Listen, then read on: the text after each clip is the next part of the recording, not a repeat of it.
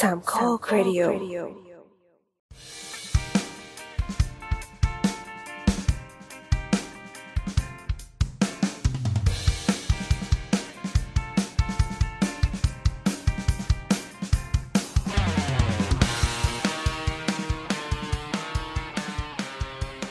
ตาห้าก็เหมือนตาข้างบ้าน สวัสดีครับเสียงมาล่าใครเริงก็ใช่ไหมได้ช่วยหยุดอีโบสที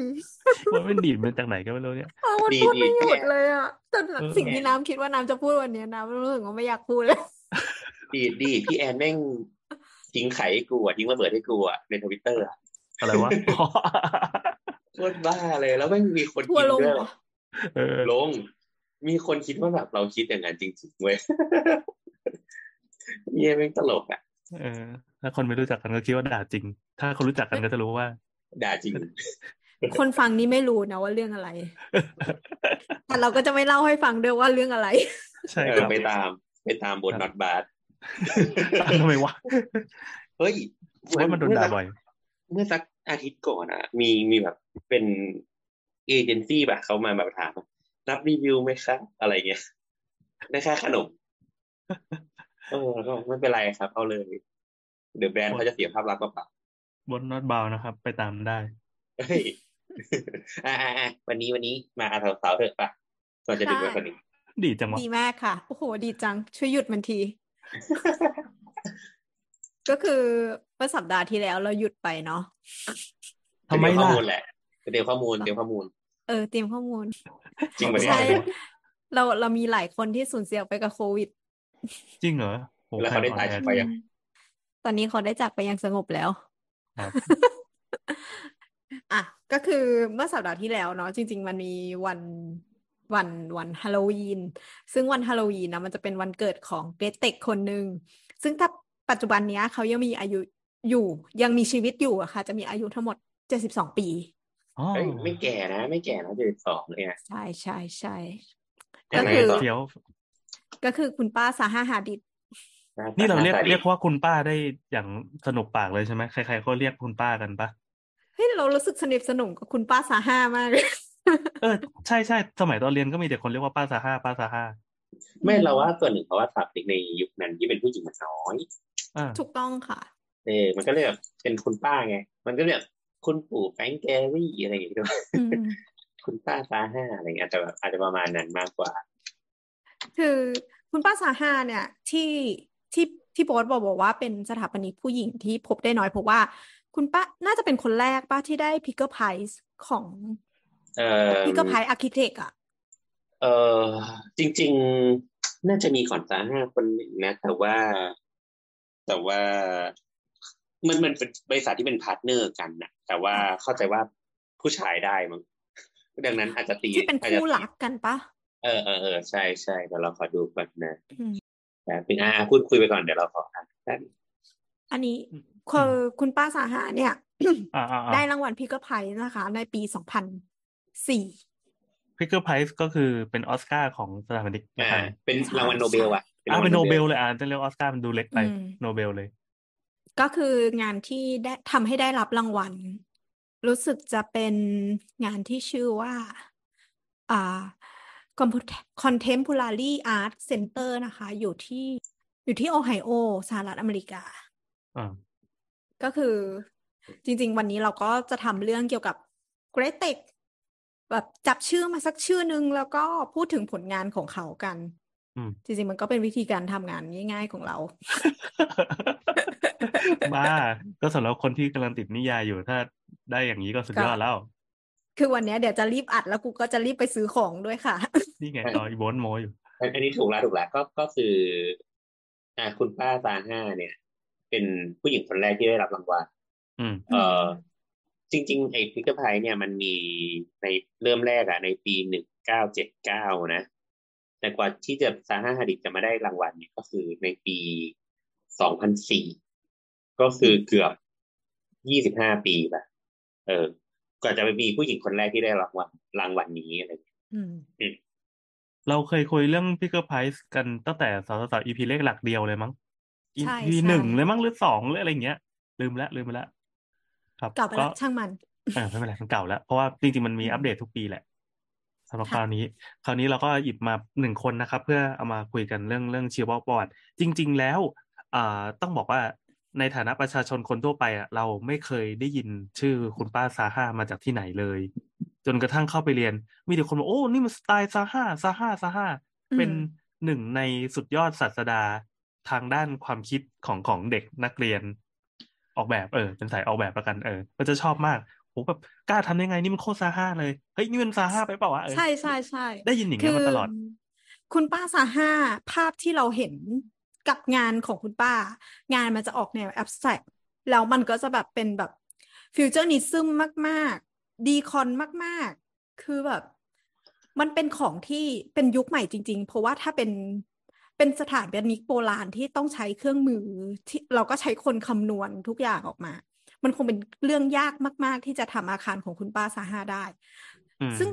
กว่ากว่าที่อาคารที่คุณป้าออกมาจะเฟี้ยวฟ้าวขนาดนั้นอะ คือถ้าถอยหลังกลับไปดูงานตอนแรกๆอะคุณป้าซาห้าเคยมีช่วงเวลาที่ถูกเรียกว่า paper architect คือ คือสถาปนิกที่ไม่มีงานจริงอะๆคือสถาปนิกที่ก็เขียนแบบ แต่เหมือว่านจบสร้างจบในจงกระดาษไม่ไเนี่ยเหรออ๋ออ๋ออ๋ออ๋อเออเป็นสร้างเพราะจว่าริงไม่ได้ เป็นเพราะแกทำงานเฟี้ยวเกินไปเงี้ยเหรอ ใช่ใช่ เดี๋ยวเรามา มามาเริ่มคุยกันดีกว่า ก็คือเออคุณเออป้าซาฮาฮาดิดเนี่ยนามสกุลฮาดิดนะคะ มันก็เป็นนามสกุลที่มีแพร่หลายในในแถบอิรักเป็นคุณป้าจีสาจีฮาดิดเนี่ยเหรอ ใช่ใช่คือฮาดิดเนี่ยมันเป็นตระกูลใหญ่ อืม แต่ว่าแต่ว่าถ้าสืบเชื้อสายไปแล้วก็ คุณป้ามีชื่อกลางว่าซาฮามูฮัมเหม็ดฮาดิดก็ก็ก็เป็นเอ่อถ้าเกิดตามข้อมูลไบโอโลจีเนี่ย ก็คือคุณป้าเป็น อิรักแล้วก็เป็นสัญชาติอังกฤษด้วย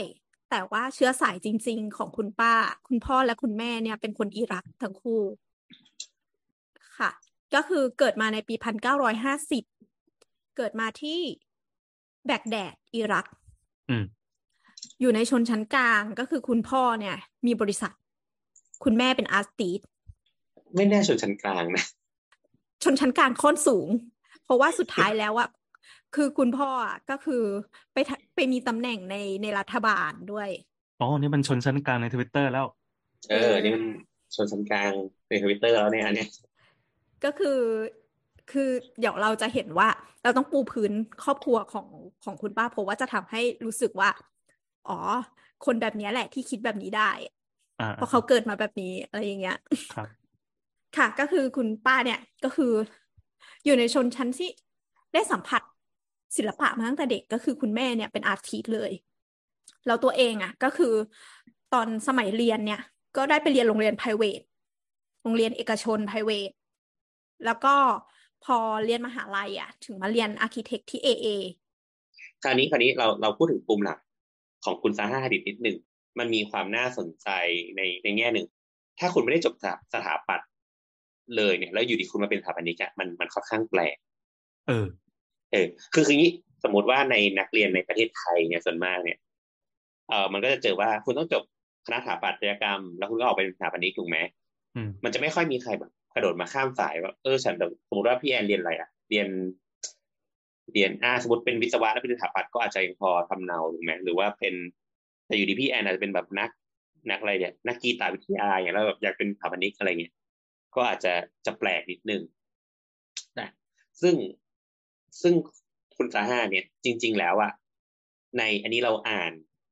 ซอสแบบเชื่อถือไม่ค่อยได้นะ คือวิกิพีเดียนะ แต่ว่าเอาเป็นว่ามันเขียนบอกว่าคุณซาฮาดิดเนี่ย จบ undergrad undergrad คือปริญญาตรีเนาะจากจากจากมหาวิทยาลัย ชื่อว่า American University of Beirut ซึ่งอยู่ในประเทศเลบานอนครับ ตัวของคุณซาฮาเนี่ย จบ mathematics ก็คือคณิตศาสตร์ ซึ่งเราก็เดาว่าน่าจะเป็นแบบเทียวแมทนะแบบ เรียนเกี่ยวกับคณิตศาสตร์อะไรเงี้ย เออ หลังจากนั้นน่ะ พอเขาจบจบไอคณะคณะคณิตศาสตร์เนี่ย ไม่ใช่คณะคณิตศาสตร์เอาเป็นว่าจบเทียวแมทเนี่ยเขาก็ย้ายไปอยู่ลอนดอนในปี 1972 ครับ ก็ไปเรียนโรงเรียนสถาปัตยกรรมที่ชื่อว่า Architectural Association School of Architecture หรือว่าเราอาจจะเคยได้ยินเนาะว่ามันเรียกตัวย่อว่า AA เออ ซึ่งตัว AA เนี่ยเป็นโรงเรียนที่แบบค่อนข้าง ค่อนข้างแบบ เราว่าน่าเป็นแบบระดับ top ๆของโลกแล้วอะแบบหนึ่งว่าผลิตแบบผลิตสถาปนิกแบบชั้นนำแนวหน้าของโลกแบบมาเยอะมากๆอย่างเงี้ยยิ่งกว่าเกรด A ใช่ไหมก็เป็น AAใช่พี่เราค่าเรียนแพงมาก แพงแบบ แพง แพงเหี้ยๆแบบแพงเหี้ยๆคือสมมติว่าตอนนี้โบ๊ทไปเรียนโบ๊ทน่าจะแพงกว่าคอร์สที่โบ๊ทเรียนสัก สี่สิบเปอร์เซ็นต์อะไรค่อนข้างแพงครับ เออนี่แหละเขาก็จบเขาบอกว่าในในวิกิพีเดียเขาบอกว่า ส่วนส่วนหนึ่งนะที่ทำให้ตัวของของงานของซาฮาฮาดิดมันออกมาประมาณเนี้ยเพราะว่าซาฮาฮาดิดอะได้เรียนกับ professor เหมือนว่ากับอาจารย์คนอย่าง Rem Koolhaas อะไรเงี้ยหรือว่า Bernard Tschumi ก็ตามอะไรเงี้ย ซึ่งซึ่งเราคาดเดาว่ามันจึงส่งผลแบบ อิทธิพลของการออกแบบอะ มาสู่การออกแบบของซาฮาในในช่วงหลังเออจริง ๆ ถ้าแบบไปแตะ Rem Koolhaas เนี่ยมันจะต้องไปคุยเรื่องแบบ อีกยึดลึกมากๆแบบ ไปเล่าถึง Delirious New York อะไรอย่างเงี้ยหรือว่าแบบเรื่องแบบไอเดีย futuristic การเอาไอเดียแบบสถาปัตยกรรมแบบโซเวียตกลับมาทำใหม่อะไรเงี้ยเออเออมันจะค่อนข้างซับซ้อนแต่เอาเป็นว่า คนพวกเนี้ยไม่ไม่ว่าจะตัวของ Bernard Tschumi เอง หรือว่า Rem Koolhaas เองอะไรเงี้ยพวกเนี้ยถือว่าเป็น futuristic ยุคแรกๆมากๆ ซึ่งเราซึ่งถ้าเกิดว่าในในอันเนี้ย ในในวิกิพีเดียมันบอกว่าซาฮาได้อยู่แบบได้ study อะเออได้ได้เรียนกับคนอย่าง Rem Koolhaas หรือ Bernard Tschumi เนี้ยเราเลยคิดว่า อิทธิพลมันค่อนข้างส่งผลกับซาฮาในยุคนั้นอะน้ำต่อเลย คือ keyword ที่โบ๊ทบอกว่ามันมีความเป็นรัสเซียมาก ๆอะ จะบอกว่าเอ่อตัว thesis จบของของ ซาฮาฮาดิดอะค่ะ ก็คือใช้ภาพศิลปะของศิลปินชาวรัสเซียคนหนึ่งมาเป็นเป็นรากในการออกแบบ คือตอนจบป.ตรี เอ้ย ตอนจบ thesis ของ AA อะค่ะเอ่อซาฮาฮาดิดเนี่ยทำโปรเจกต์ที่ชื่อว่า Malevich's Tektonik ขึ้นมา มันจะมีภาพภาพหนึ่งที่เป็นตัวอธิบายงานนี้ของซาฮาฮาดิดอืม เป็นเป็นยังไงประมาณไหนลองเล่าดิธิบายเออหน้าตามันเป็นแบบนี้โอเคเอิ่มนะเมื่อกี้ก็คือภาพเนี้ยนะคะเออเราจะเห็นว่าภาพอะจะมีสีเด่นๆทั้งหมดสี่สีหนึ่งคือสีดำสีฟ้า สีขาว ตัวเนี้ยอย่างละสามสิบเปอร์เซ็นอีกสีก็คือสิบเปอร์เซ็นเนี่ยจะเป็นสีแดง คือภาพเนี้ยถ้ามองเผินๆไปอะเราจะไม่รู้เลยว่ามันแสดงถึงอะไร แต่เรารู้ว่าเนี่ยมันคือ abstract ชนิดหนึ่งเป็นอ่าอย่างนี้ เอาเอาจากคนที่ที่ยังไม่รู้ว่าคืออะไรนะเราก็เห็นน้ำส่งภาพมานี้ คือเหมือนกองเลโก้ที่วางอยู่กับพื้นอืมโดยที่เลโก้ก็มีสีสีอย่างที่น้ำว่าอืมแล้วก็คืองงงว่านี่มันคืออะไรวะมันคือกล่องอะไรสักอย่างที่เอ๊ะนี่เรามองมาจากบนฟ้าหรือเปล่าหรือว่าเป็นเป็นอะไรสักอย่างที่ยังดูไม่ใช่เป็นตัวตัวของที่มันจับต้องได้อะค่ะเออก็เดี๋ยวเดี๋ยวอธิบายตั้งแต่ชื่อก่อนก็แล้วกัน เออเออยังไง คือมาลาวิกเทคโทนิกเนี่ย ก็พูดถึงมาลาวิกเอ่อชื่อเต็มของศิลปินอะไรนะ เดี๋ยวแป๊บนึงนะ ของของคุณชื่อว่าคา Kazimir Malevich อ่า Kazimir Malevich เป็นศิลปิน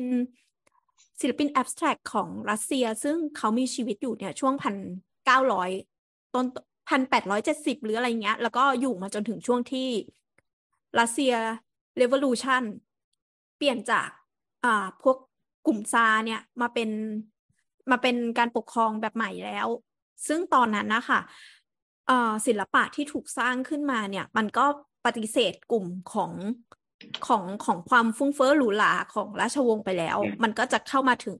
abstract พวกนี้ ซึ่งอ่าภาพของมาลาวิกอะค่ะ ที่เขาสร้างขึ้นมาส่วนใหญ่อะมันจะเป็นภาพที่เหมือน เอาเศษกระดาษสีเอามาวางบนบนบนผืนผ้าใบแคนวาส โอเค ซึ่งคราวนี้เดี๋ยวเดี๋ยวเราช่วยอธิบายเพิ่มนิดนึงอืมซึ่งซึ่งไอไอกระบวนการเนี่ยมันมันเอ่อมันมีชื่อเรียก เขาเรียกว่า suprematism อะถามว่า suprematism อะคืออะไร เขาบอกว่า suprematism อะเป็นเป็น movement หนึ่งเขาเรียกอะไรอะ กระบวนการการเคลื่อนไหวหนึ่งทางศิลปะเนาะที่ที่อืมแบบเริ่มต้นโดยคนนี้แหละ คุณคาซิเมียมาลาวิกนี่แหละ ในปีหนึ่งเก้าหนึ่งสาม ซึ่งอีคุณคาซิเมียมาลวิกเนี่ย เป็นโปลิชยูยูเครเนียน เออ เออ คือไอเดียของไอ้พวก suprematism เนี่ยเขาเขาเขาเขาพูดว่าประมาณว่า เออเป็นเป็น movement อันหนึ่งอะที่เกิดในช่วงเอ่อต้นศตวรรษที่ยี่สิบเนาะ โดยโดย movement เนี่ยเป็น art movement ที่จะโฟกัสถึงเรื่องของเขาเรียกอะไรอะเขาใช้คำว่า fundamental of geometry อะหมายถึงว่า รูปรูปรูปร่างพื้นฐานนะของเลขาคณิต เช่นใช้แบบสี่เหลี่ยมวงกลม แล้วก็สามเหลี่ยมอะไรเงี้ยครับเอ่อโดยโดยที่ทำการเพ้นท์โดยใช้สีแบบไม่ได้เยอะมากอะไรเงี้ยเขาบอกว่าในตัวของตัวพิมันทิซึมเนี่ยอ้างอิงถึงความ abstract art เอ่อหมายถึงว่าพูดถึง pure artistic feeling เนี่ยความรู้สึกความเพียวของอารมณ์ของศิลปินเนี่ยหรอ มากกว่ามากกว่าเอ่อมากกว่าตัวของ object อะเขาใช้คำว่า visual depiction of object เอองงงงไหมหมายถึงว่า ไม่ไม่ไม่คือเราเข้าใจว่าค่อนข้างคือศิค่อลนปะข้างโฟกัสถึงความเพียวมากกว่าการแบบทำให้รูปมันแบบพรรณนาไปถึงนู่นถึงนี่อะไรอย่างใช่เงี้ยใช่คือไม่พยายามบอกว่าสิ่งนี้คืออะไร คือให้ผู้ชมเข้าไปชมเองว่าสิ่งนี้คืออะไร เออ เป็นเป็นแบบนั้น ดังนั้นเนี่ย ตัว present ที่ซาฮาฮาดิดใช้มาสำหรับการ present แปลนของเขาอันเนี้ยมันก็เลยถูกแสดงมาอย่างนี้ ด้วยวิธีการเล่าแบบ Malevich ก็คือ thesis ของของซาฮานะคะ ตัวนี้เขาก็พูดถึงแม่น้ำเทมส์สีฟ้าที่เราเห็นตรงกลางเนี่ยคือแม่น้ำเทมส์แล้วก็ด้านหนึ่งเนี่ยจะเป็นเซาแบงค์มั้งไม่แน่ใจก็คือตัวเส้นสีขาวที่ตัดตั้งแต่สีสีดำมาจนถึงสีขาวอีกฝั่งหนึ่งอะ เป็นสะพาน แล้วไอ้ก้อนที่อยู่ระหว่างตัวเส้นที่ตัดลงมาเนี่ย คือโรงแรมที่ซาฮาฮาดิดเนี่ยออกแบบไว้ เป็นโรงแรม 14 ชั้น ตั้งอยู่ในแม่น้ำเทมส์แล้วก็เป็นส่วนที่เชื่อมต่อระหว่างอ่าสองฝั่ง อืมแล้วก็ตัวที่เป็นเศษๆที่อยู่ข้างๆ เนี่ยค่ะ มันคือส่วนหนึ่งของแป่นและรูปด้าน ที่ถูกเอามาวางประกอบอยู่ ซึ่งซึ่งซาฮาเนี่ย หลังจากที่ส่งส่งชิ้นนี้ออกมาเนี่ย ก็ได้รับคำชมขึ้นมา คือคือมันเป็นสิ่งที่โอเค เรามองไม่ออกด้วย อืม สุด คือเวลาชมจำนวนก็ชมกันว่าไงวะคือเขาก็โอ้คงว้าวมีคำอธิบายเยอะกว่านี้นะเหรอคือเรากลับมามองมองในมุมมองของของเราตอนที่ทำทีสิทธ์จบอะเออเราคงไม่กล้าทำอะไรแบบเนี้ย ใช่ เออ อธิบายให้คุณผู้ฟังที่ไม่ได้เปิดภาพดูนะครับ ก็คือ เออสรุปว่ามันเป็นภาพที่ที่ดูยากดูไม่ค่อยเข้าใจละกัน อะไรไม่รู้เหลี่ยมๆมาวางขยำขยำอะแต่ถ้าอธิบายนิดนึงว่าอ๋อไอ้สีน้ำเงินที่พาดตรงกลางมันคือแม่น้ำเทมส์อ๋อโอเค ก็พอจะเก็ตว่ามันมันคือตึกหลังหนึ่งที่ไปตั้งอยู่กลางแม่น้ำอะไรแบบนี้เป็นต้น ค่ะ แล้วที่เนี้ยก็คือตัวตัวอาคารเนี้ยเอ่อเวลาที่เรา ทำทีสิทธ์จบเนาะมันก็ต้องมีคำอธิบาย โอเคเอ่อตัวของด้วยความที่ว่า present ของซาฮาเนี่ยนะคะ มันค่อนข้างใช้ศิลปะในการอธิบายตัวงานเอ่อมันก็เลยกลายเป็นเหมือนส่งไปถึงคอนเซปต์ของการแสดงพื้นที่ต่างๆออกมาด้วย อาจจะเห็นว่า เออคือพยายามรวบรวมแล้วว่า คืออยากรู้เหมือนกันว่าแปลนข้างในอะมันเป็นยังไง คือรูปด้านบางส่วนที่ซาฮาฮาดิด แสดงออกมานะคะ มันก็ยังเป็นภาพ isometric ซึ่งอยู่ในมุมมองที่ที่ที่เราจะโดนอาจารย์ดุว่า ถ้าคุณทำภาพอย่างเงี้มาให้ผมมอง คุณเห็นผมเป็นนกเหรอ อะไรประมาณเนี้ย ออกมา อะเดี๋ยวช่วยขยายตรงนี้ เออมันเป็นเป็นอุปสรรคอย่างหนึ่งเวลาที่เรามือใหม่เว้ยแล้วก็เข้าไปเรียนที่คณะออกแบบบ้านอาคารบ้านเรือนเนี่ยเราจะชอบออกแบบตัวอาคารให้มันสวยเวลาทำโมเดล เวลามันเล็กๆปั๊บแล้วเรามองลงไปโอ้ มันสวยจังแบบสัดส่วนก็ดีมองจากข้างบนแล้วสวย หลังโครงหลังคาสวยงาม หรือตัวฟอร์มอาคารเนี่ยมันสวย แต่พอเป็นอาจารย์เขาชี้มาเขาจะบอกว่าเนี่ย คุณต้องย่อตัวเองลงไปเป็นเป็นมดตัวหนึ่งที่ลงไปเดินอะในสเกลจริงๆอะสายตาของเรามันจะอืมไม่ได้มองอาคารจากหลังคาลงไป ดังนั้นคุณจะออกแบบเป็นโหดร้ายเท่าไหร่ก็ตาม แต่คือ มันมันก็ไม่ใช่มุมมองของ user ที่จะไปใช้อาคารเนี้ยก็ไม่มีประโยชน์เออ ก็เป็นเป็นความเจ็บช้ำฝังใจตลอดมา ก็แต่ว่าคือพอมันเป็น AA แล้วเราก็เข้าใจนะว่าเขาเปิดกว้างในการทำหัวข้อทีสิทธ์มาก ๆอะอืมอืมอืมคือจะททำหลุดแค่ไหนก็ได้ถ้าฐานแข็ง อืมอืมอืมคืออธิบายได้อะเขาก็โอเค ซึ่งซึ่งถ้าเราไปอ่านหรือเราดูวิดีโอ อ่า เราดูคลิปหนึ่งที่ที่เขาถ่ายตอนที่ซาฮาอธิบาย thesis ของเขาอะเออ เอ่อ คือ core หลักของการออกแบบตัว thesis ของซาฮาอันเนี้ยนะคะ ก็คือเขาว่าใช้ตัว Malevich เนี่ยในการในการอธิบายแปลนทุกอย่าง แล้วคุณก็ลืมไปเลยเรื่องฟังก์ชันทุกอย่าง แต่ว่าอธิบายว่าสิ่งเนี้ยคือศิลปะ เราเราเห็นอืมความความแตกต่างแล้วใช่ไหมความเป็นแบบ paper architect ของเขาอะมันเริ่มมาแล้ว หมายความแต่ว่าว่าเป็นเป็นยังไงเรามองในเชิงว่ามันเป็นสิ่งเพ้อฝันอะไรป่ะ เออใช่ คือเวลาเราสร้างบ้านนะคะ เรามีคำถามตลอดเวลา เช่น สร้างยังไงเอออยู่เออยังไง เออ ใช้ยังไง ใช้อาคารยังไง แพงไหมใช้อะเฟอร์นิเจอร์ยังไง เออแพงไหม คือมันมันจะมีคำถามเนี้ย ในเวลาที่เราออกแบบรวมทั้งสมัยที่เราเรียนด้วย ต่อให้คุณฟุ้งแค่ไหนก็ตาม เราต้องตอบคำถามนี้ให้ได้ ตอนที่อ่าอาจารย์ถาม อืม แต่ว่าอะซาห้าก็มีการตัดคำถามนี้ออกไป โดยการอธิบายตัวตนของเขาเองแล้วมันก็ได้รับการยอมรับ อืม ได้ไงวะ ก็เอเออะ เราเราจำได้ว่าเราเคยมีแขกจากจากคนที่เรียนเอเอด้วยนะจำได้ไหมใช่ที่เขาคืจะอบททำจำได้จำได้โบทโบทคิดว่าส่วนหนึ่งคือวิลักษณะของพื้นฐานการเรียนมันมันคนละแบบกันด้วยครับ คืออย่างนี้ต้องต้องเข้าใจก่อนว่าตัวของซาฮาฮาดิดเข้าใจว่าเขาไปเรียน graduate school เนาะใช่ไหมเขาไปเรียนปอโทถูกไหม เราไม่รู้นะ ว่าเขาเรียนเป็น master หรืออะไร เออเราเราเราคิดว่าเขาไปเรียนเป็น graduate school นะปอหมายตรีถึงใบว่าที่ปสอองอย่างปอเงี้ยโทเหรอปอโทปอโทเลยหรอไม่ไม่น่าไม่น่าใช่ปอตรีเราเดาว่าอย่างนั้นนะคราวเนี้ยพอมันไม่ใช่ปอตรีเนี่ย มันก็คือการทำการทำหัวข้อเฉพาะที่สนใจอะไรอย่างเงี้ยเออ แต่แต่ว่าเดี๋ยวเดี๋ยวไอ้ตรงเนี้ยเดี๋ยวเราไปลองลองดูเพิ่มเติมนิดหนึ่งแต่ว่าเราเราคาดเดาว่าไม่น่าใช่ เออ แต่ว่าถ้าใช่ เอ๊ะ เดี๋ยวก่อนนะ ไม่เราเราคิดว่าเขาไปเรียนปอตรีและปอโทใหม่ที่อังกฤษอืมเพราะเพราะอย่างนี้โทษทีเมื่อกี้อันเนี้ย ถ้าคาดเดาก็คืออย่างนี้เขาบอกว่าในปีหนึ่งเก้าเจ็ดสองเนี่ย คุณซาฮาเนี่ยย้ายไปอยู่ที่ลอนดอน แล้วก็ไปเรียนที่ AA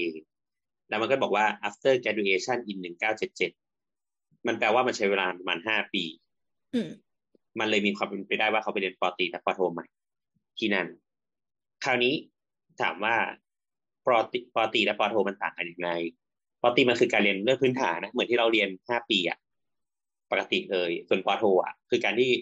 คุณไปทำวิจัยในหัวข้อที่คุณสนใจ อาจจะเรียนบางตัวที่มันลึกขึ้น ต้องอ่านหนังสือเฉพาะมากขึ้นทำรีเสิร์ชมากขึ้น แต่ว่ามันจะไม่มีการมากำหนดว่าคุณจะต้องทำโปรเจกต์ที่เขาเรียกว่าเป็น building type อะงงงๆเขาว่าเป็น building type ไหมงงปะเล่าหน่อยเล่าหน่อยอ่าอ่าเล่าเล่าคือคืออย่างนี้ในในการเรียนการสอนบ้านเราเนี่ย อ่าอ่าเราโบทไม่แน่ใจว่าในยุคนี้เป็นยังไง แต่ว่าปกติอะการเรียนการสอนในปอตรีอะบ้านเรามันจะคือการ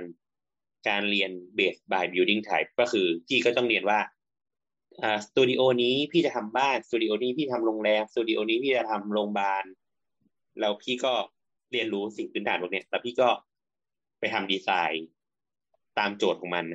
อืมอืมเช่นโรงพยาบาลพี่อาจจะไม่มีผับถูกไหมเพราะมันbuilding type ของพี่มันคือโรงพยาบาลอะไรอย่างเงี้ยเออ นั่นแหละ ซึ่งพอเป็นปอโทแล้วมันจะไม่ใช่ละปอโทก็จะเรียนอีกแบบหนึ่งเขาจะไม่มีการมากำหนดว่าพี่แอนต้องทำอะไรอะไรเงี้ยแต่เขาจะถามว่าแบบ เอ่อเอาเท่าที่บทรู้นะเท่าที่บทเรียนมา ก็คือหมายถึงว่าเขาก็จะแบบให้พี่แอนไปอ่านมาพี่แอนไปวิเคราะห์มา สมมติว่าพี่แอนไปอ่านหนังสือเล่มนี้ แล้วพี่แอนก็บอกว่า ฉันมีคำถามสมมติฐานแบบนี้ แล้วฉันจะตอบคำถามสมมติฐานอย่างนี้ยังไงอะไรเงี้ย โดยฉันจะใช้กระบวนการของนักคิดเป็นหนึ่งสองสามสี่เนี่ยมารวมกัน ที่มันมีคนเคยพูดถึงแล้วว่า แล้วมันถึงได้ผลลัพธ์ออกมาเป็นอันนี้ที่ฉันนำเสนออะไรเงี้ย ดังนั้นบางทีมันอาจจะไม่ได้ไม่ได้มามากลับสู่คำถามว่าแบบ มันทำได้หรือเปล่าหรือมันอะไรยังไงอะไรเงี้ยเออ อันนี้บอธิบายงงไหมครับ ไม่งง มันก็คือคือกระบวนการวิจัยหรือวิทยานิพนธ์นี่แหละใช่ใช่ใช่อ๋อแสดงว่างานนี้เขาน่าจะจบปอโทถูกไหมเดาว่าเดาว่า เออ ใช่ใช่เพราะว่าอันเนี้ยเขาเขาเขียนว่าไองาน Malevich's Tektonik เนี่ยคือหนึ่งเก้าเจ็ดหกถึงหนึ่งเก้าเจ็ดเจ็ดดังนั้นนะมันคือ AA graduation thesis อ่ามันคืองานปอโทถูกต้อง ถูกต้องเอ่อที่อังกฤษมีอีกอย่างหนึ่งครับ อันนี้ อันนี้เสริมให้ปกติครับที่อังกฤษมันจะเรียนสามปีสามปีเนี่ยที่จบมาละที่จะได้ bachelor degree แล้วพี่ก็ต้องไปทำงานอีกหนึ่งปี ในฐานะ ในฐานะเออเขาเรียกเป็นอะไรอะ เออเป็นสถาปนิกเป็นสถาปนิกฝึกงานอะ แต่ได้เงินนะเหมือน intern นี้อืมมันใช้คำว่า association architect อะอืมเออ แบบผู้ช่วยสถาปนิก เออที่ไปอยู่ในผู้ช่วยสถาปนิกประมาณปีหนึ่งอะไรเงี้ย แล้วพี่อืมจะมาค่อยมาเรียนปอโทซึ่งซึ่งจริงๆ มันก็จะต่างจากบ้านเราเนอะบ้านเราก็จะเลือกแบบเออ ฉันจบแล้วฉันต่อเลยอะไรเงี้ย แล้วฉันก็สอบใบอนุญาตใช่ไหมล่ะอืมเออ แต่ว่าที่อังกฤษมัน มันจะมีอีกกระบวนการหนึ่งในการในการที่ได้อะคือในอังกฤษมันมีบนไม่ได้จะเป็นออกว่าออกเสียงว่าริบ้าหรือไลบ้านะ มันจะมีไลบ้าวันไลบ้าทูไลบ้าทรีอย่างเงี้ยซึ่งมันก็จะมีเกณฑ์อยู่เช่น ถ้าคุณจะได้ไลบ้าทูคุณก็ต้องเรียนจบมาสเตอร์ดีกรีก่อนอะไรเงี้ยอืมอะไรประ R มาณ I นี้ B A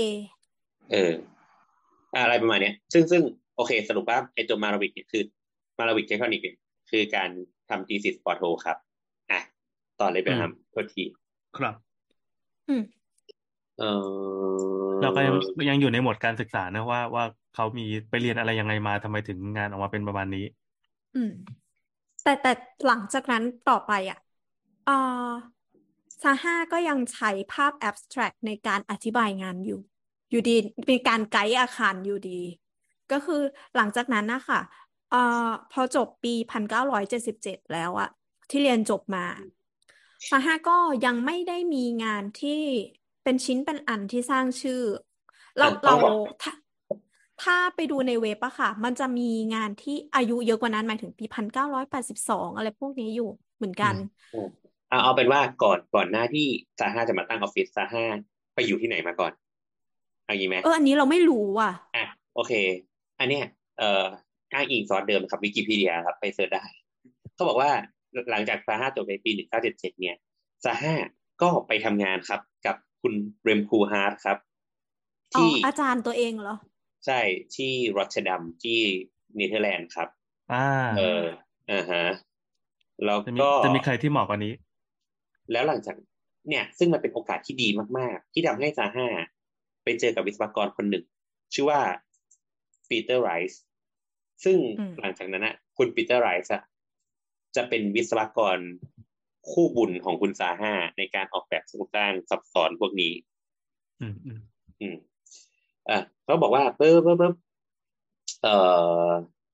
นั่นแหละแล้วเขาก็บอกว่า โอเคเขาก็ทำงานกับคุณ Rem Koolhaas เนี่ย จนถึงปีประมาณหนึ่งเก้าแปดศูนย์แล้วแต่ซึ่งหลังจากนั้นนะเขาก็ได้สัญชาติอังกฤษแล้วนะ เออ แล้วเขาก็เปิดเนี่ย คุณซาเปิด Zaha Hadid Architects ที่ลอนดอนในปีหนึ่งเก้าแปดศูนย์ครับ เออเฮ้ยเขาบอกว่า คุณปีเตอร์เนี่ยโคตรเจ๋งเลย เขาเป็นส่วนหนึ่งในโครงการซิดนีย์โอเปร่าด้วยอะอ่าก็เขาบอกว่าในในช่วงแรกของของตัวของซาห้าเองสไตล์ของซาห้าเนี่ยซาห้าพยายามจะนำเสนอสิ่งที่เรียกว่า New Modern Architecture Style เอ่อโดยโดยผ่านเนี่ย อย่างที่น้าบอกกระบวนการ professional sketch ที่มันแบบเจ๋งๆเนี่ยโบคิดว่ามันก็คงต่อยอดมาจากอีกกระบวนการ การทำทีสิบปอโทของแกแหละที่ใช้งานศิลปะมาในการนำเสนออะอืม อืม เอ่อเอาจริงๆคือใครๆก็อยากทำแบบแกสเก็ตภาพปุ๊บปุ๊บเสร็จแล้วโว้ยงานกูกลับบ้านกินข้าวแต่แต่แต่พูดจริง ๆ นะแบบถ้าถ้าดูตามประวัติของคุณซาห้าเนี่ย เราเราไม่คิดว่าเขาเป็นชนชั้นกลางอะพูดจริงใช่ใช่คือคืออันเนี้ยอย่างหนึ่งคือเรารู้สึกว่าถ้าคุณเรียนสถาปัตย์ ไม่ได้ดีอะ มันอาจจะเป็นเพราะว่าคุณรวยไม่พอ เราเราคิดว่าอย่างเงี้ย เออจริง ๆ แรงปะพอก็คุณก็เป็นไปได้คุณรวยปุ๊บอะคุณจะมีรสนิยม แล้วก็จะมีความกล้าในการทำอะไรแบบนี้ๆอืม จริง ๆ เนี่ย พอพอพอไล่ไล่ดูงานเนี่ย งานงานชิ้นแรกของซาห้าเนี่ยในปีไหนนะอ้าวน้ำอย่างเงี้ยบสิอ้าวเป็นคือของดีเลยมันมันมีหลายงานแต่ส่วนใหญ่อะ คือถ้า คือมีมีเว็บ sahahadid.com อยู่นะคะ คือถ้าเกิดมีเวลาว่างก็ไปดูก็ได้มีประมาณร้อยหกสิบสามงาน เราเราไม่ได้เปิดดูว่างานไหนเก่าที่สุด เพราะว่าไม่ได้เรียงตามปี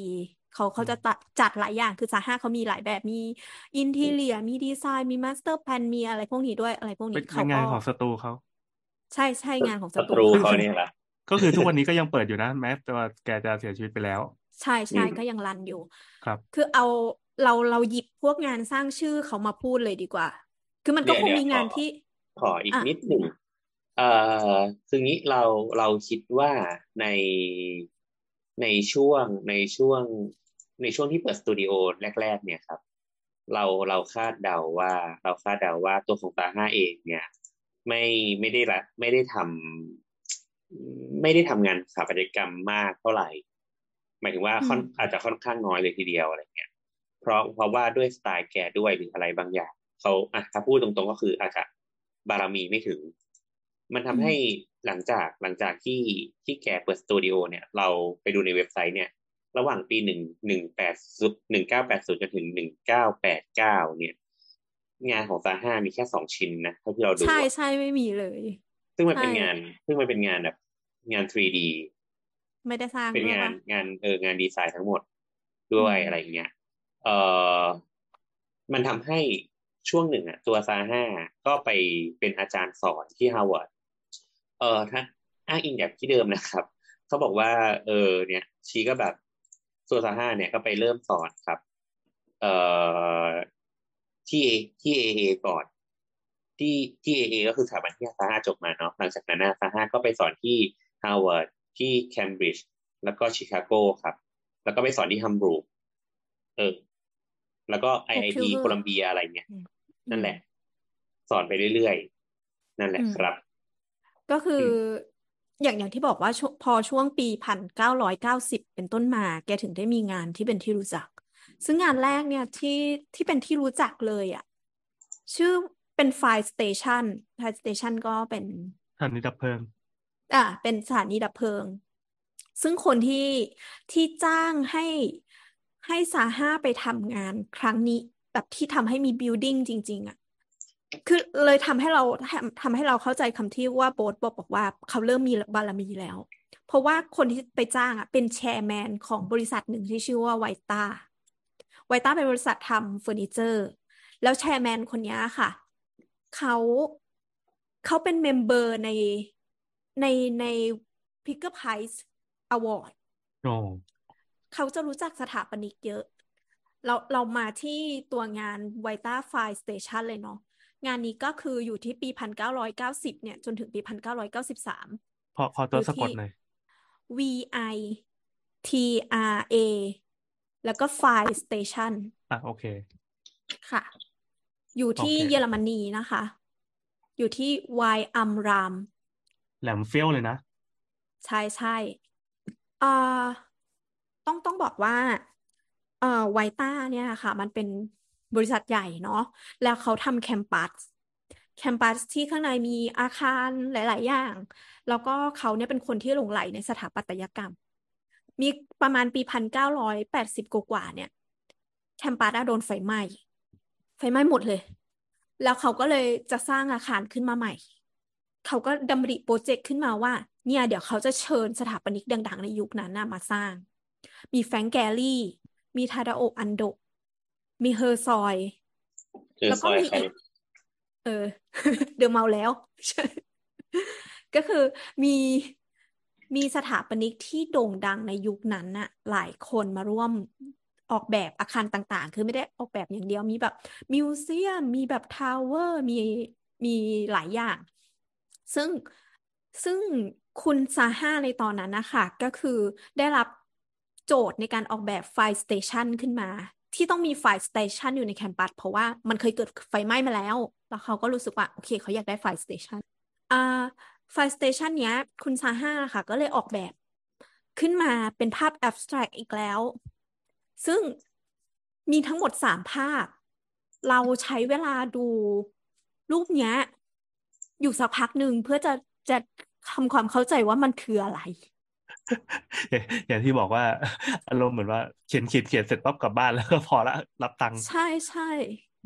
คือคือเราอะต้องทำความเข้าใจเลยว่ามันคืออะไร เพราะว่าต้องเอามาอธิบายให้ทุกคนฟัง แล้วก็ยากจำได้ด้วยเพราะว่าตสมัยเรียนนะมีเพื่อนที่พยายามคือคือเป็นเป็นสาวกของซาห้ามากๆอะแล้วก็เอาวิธีเนี้ยไปนำเสนอให้อาจารย์ดูอาจารย์มึงดูไม่รู้เรื่องของอะไรของมึง แต่คือก่อนหน้านั้นอะก่อนที่จะเสร็จเป็นงานก็คือมาปั้นเสร็จแล้วก็หมุนหมุนหมุนดูอย่างภาคภูมิใจอะไม่มีใครไม่มีใคร getมันมันยากอะค่ะอ่าอ่าคืออะสิ่งสิ่งสิ่งที่ปรากฏในภาพเดี๋ยวอธิบายภาพก่อนละกัน อ่า เป็นภาพ present สามมิติเนาะเป็นสามมิติอืมแล้วใช่ไหมเป็นสามมิติอืมเป็นเป็นสาสามมมิมิติติที่ render ออกมาแต่ว่าเป็นในในยุคก่อนแล้วกันเนาะเพราะว่ามันมันสมัยก่อนคอมมันก็จะไม่ค่อยดี ไม่ได้ render เนี้ยบแสงเงาธรรมชาติ แต่ก็คงเป็นความตั้งใจด้วยของของตัวผู้ออกแบบเอง ที่ทำให้ตัว present อะ มันเป็นภาพภาพหนึ่งแล้วเหมือนกับอืมเราเอาผมไม่อธิบายยากจริง เอาเอาแผ่นอลูมิเนียม ไปวางวางวางระเกะระกะแล้วกันอะอะใช้คำอย่างนี้แล้วกันอืมครับ คือแล้วก็ตัวซ้ายสุดที่เป็นตัว S นะคะ มันคือแม่น้ำไรน์ เอ่อตัวอาคารที่เป็นไฟสเตชันนะคะ ถ้าต้องบอกแต่ณว่าวันไม่นี้นับรายราย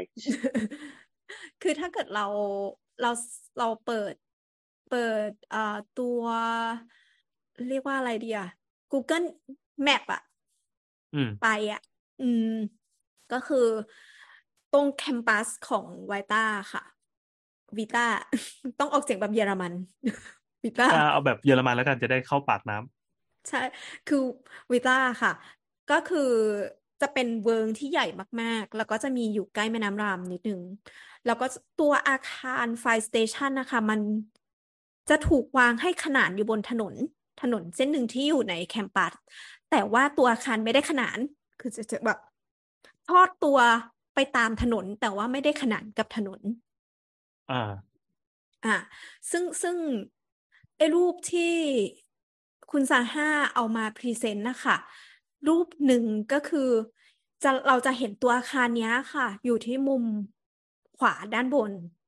มีสีแดงเป็นส่วนประกอบ ครับอ่าอีกรูปหนึ่งเนี่ยจะเป็นเป็นตัวอาคารและเห็นชัดๆหน่อย เหมือนเราลอยตัวอยู่เหนืออาคาร แล้วก็อีกรูปหนึ่งก็คือด้านหน้าตัวที่ขนานกับถนนดีอ่านะ presentation เป็นแบบเราบินอยู่ใช่จ้ะใช่ใช่ก็คือตัวอาคารนะคะก็จะมีลักษณะเหมือน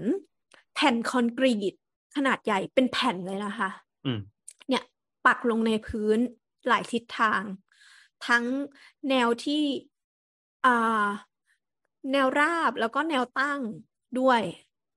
แล้วก็ไม่มีหน้าต่าง ซึ่งหน้าต่างอะมันจะไปอยู่อีกด้านหนึ่ง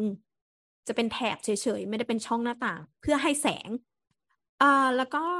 จะมีเสาทั้งแนวตั้งแล้วก็แนวเฉียงอยู่ อะเริ่มยากแล้วใช่ไหมเอ่อซึ่งอาคารเนี้ยค่ะจะมีขนาดประมาณ850ตารางเมตร คือเป็นอาคารอ่าใหญ่นะไม่ใช่อาคารเล็กอ่าแล้วก็มีฟังก์ชันข้างในมากมาย เพื่อใช้ในการเป็นสถานีดับเพลิง มีที่จอดรถดับเพลิง มีอะไรพวกนี้อยู่ด้วยเอ่อซาห้านะคะ ให้คำอธิบายกับงานนี้ไว้ว่าเขาต้องการที่จะสร้าง movement forcen มันคือคุณรู้สึกว่ามันขยับแต่ว่ามันอยู่นิ่งอะอ๋อ ดังนั้นมันจะไปสัมพันธ์กับภาพ abstract ที่คุณซาห้าสร้างในตอนแรกที่มันจะเป็นภาพแบบเสียดแทงเข้าไป แล้วก็ไอ้เส้นของตัวอาคารที่เป็นแนวยาวตามถนนนะคะ เหมือนมันกำลังพุ่งเลยเหมือนเป็นเส้นพุ่ง เวลาเราอ่านการ์ตูนแล้ว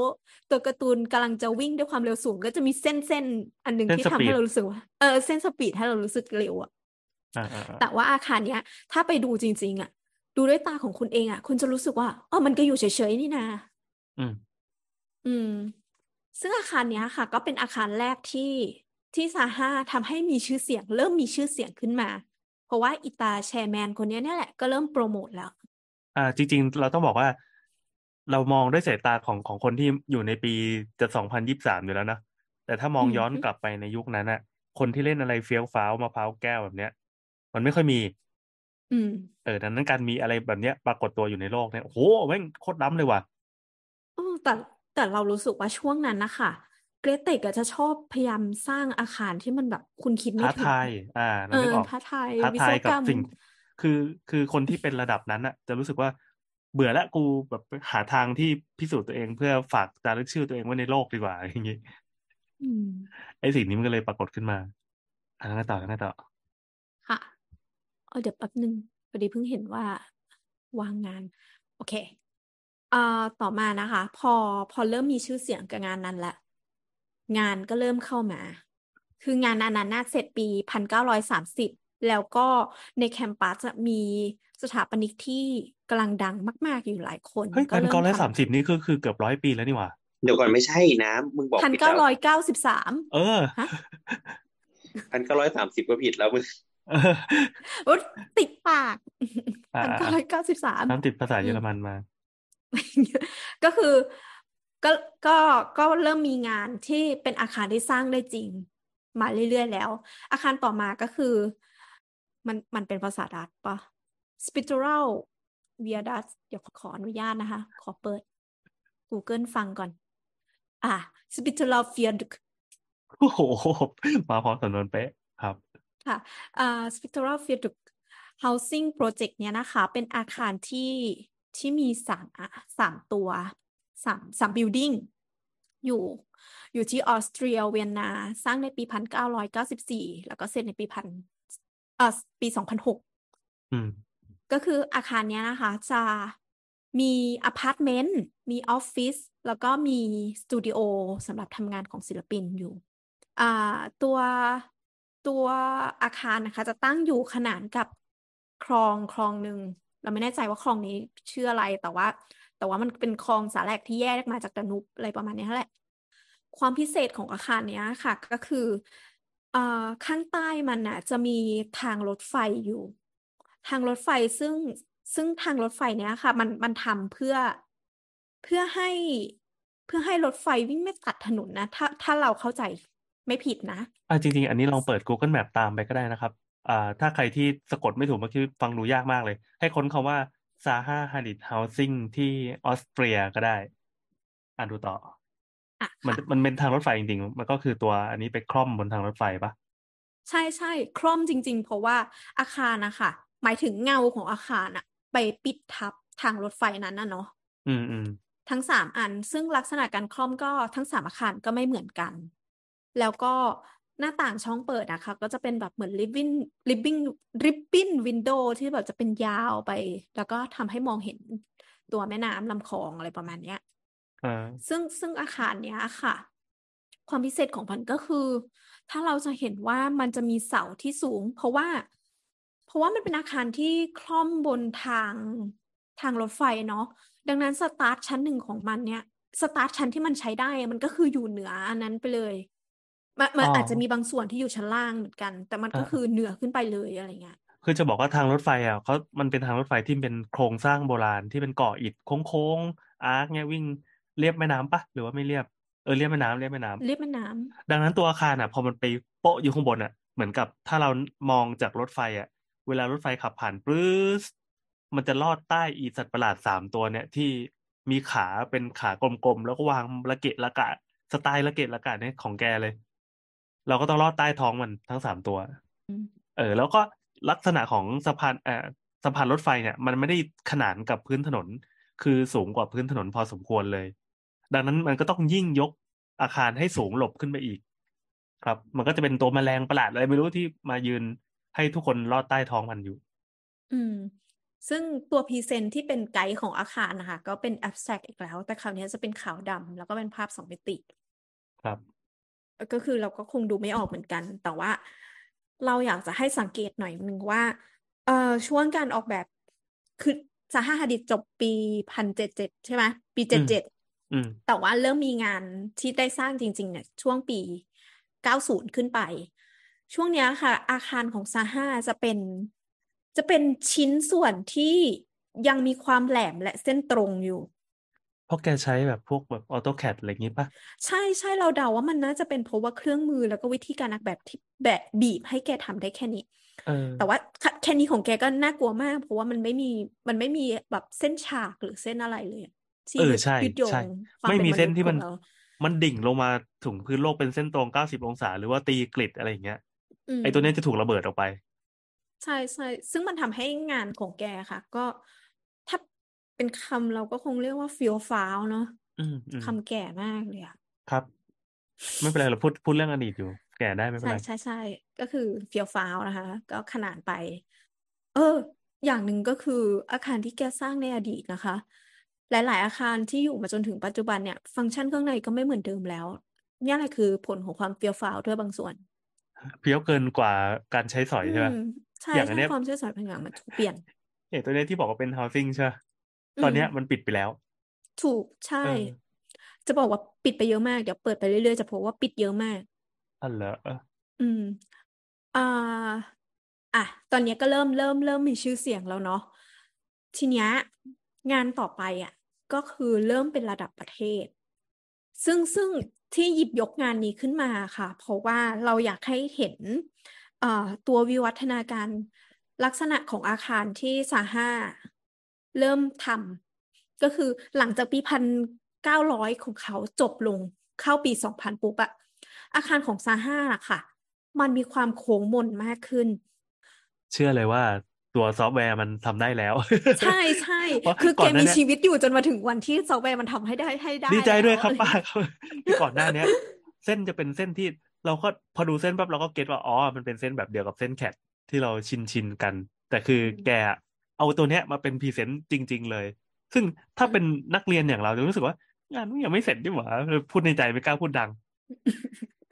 โอเค ความเป็นเกตติกเนาะครับครับถ้าคือถ้าเป็นถ้าเป็นสมัยก่อนก่อนยุคคอมพิวเตอร์อาจจะเป็นเอาปากกามาเขียน เอาตีนปาดในกระดาษปุ๊บปุ๊บปุ๊บอะเสร็จแล้วอืมเด็กเด็กมึงไปทำต่อ เออ แล้วก็ไม่ประชุมกันบแต่นว่าโต๊ะอย่างเดียว คือจริงๆเรามันมีเหมือนเคยฟังบทสัมภาษณ์อะไรอย่างคือซาห้าเขาเขาเขาชอบศิลปะ แล้วเขาก็อุปถัมภ์ศิลปินด้วย อืม อืม แล้วก็คือในมุมมองของเราอะแกบอกว่าแกอ่าไกด์ภาพอาคาร แต่เรากำลังมองว่าแกคือศิลปินคนหนึ่งแล้วกำลังสร้างศิลปะอยู่ ใช่เรานึกออกเราเข้าใจอืมอืมเข้าใจเราว่าเราโปรเซสเรารู้ข้างสึหกลังอย่างนั้อะนไม่ง่าย ไม่ใช่ว่า เฮ้ยเห็นแกเขียนขีดขีดขีดแล้วเสร็จอะเออกว่าจะมาเป็นอย่างเงี้ย คือทีมงานจะต้องระดมสมองอือะไรมกันด่ายังไงกันอีต้องแกเท่าหไหร่ลายรอบอะด่าแน่นอน อืมเออมันเป็นคนที่ถ้าวิศวกรมาเห็นก็คงจะแบบ โอ้ปวดหัวใครไปเกณฑ์มาแล้วอ๋อแล้วก็คืออีกอย่างหนึ่งค่ะ เพราะว่าเออในช่วงที่มันเป็นปีพันเก้าร้อยถึงปีสองพันเนี่ย พวกวัสดุที่ใช้สร้างอาคารอะเนาะพอมันมีความเฟี้ยวฟ้าวอย่างเงี้ยมากขึ้นน่ะวัสดุ มันก็คงจะต้องถูกพัฒนาเอ่อช่วงหลังๆอะค่ะเอ่อตัวอาคารแรก ๆของซาฮาส่วนใหญ่ก็จะเป็นโครงสร้างเหล็กเนาะแล้วก็เอ่อตัวฟาบริกที่มาใช้อะก็จะเป็นอลูมิเนียมมั่งหรือว่าเป็นเป็นแบบวัสดุที่เป็นลูกผสมระหว่างแก้วกับพลาสติก หรือพลาสติกอะไรพวกเนี้ย เพื่อเพื่อให้มันรับกับรูปร่างพวกนี้ขึ้นมา อืมเออเดี๋ยวจะมีงานหลังๆที่ ที่โหดมากอะเดี๋ยวค่อะอยๆไปไปต่อไปต่ออะต่อไปเป็นงานที่สเปนค่ะ เป็นพาวิเลียน ชื่อว่า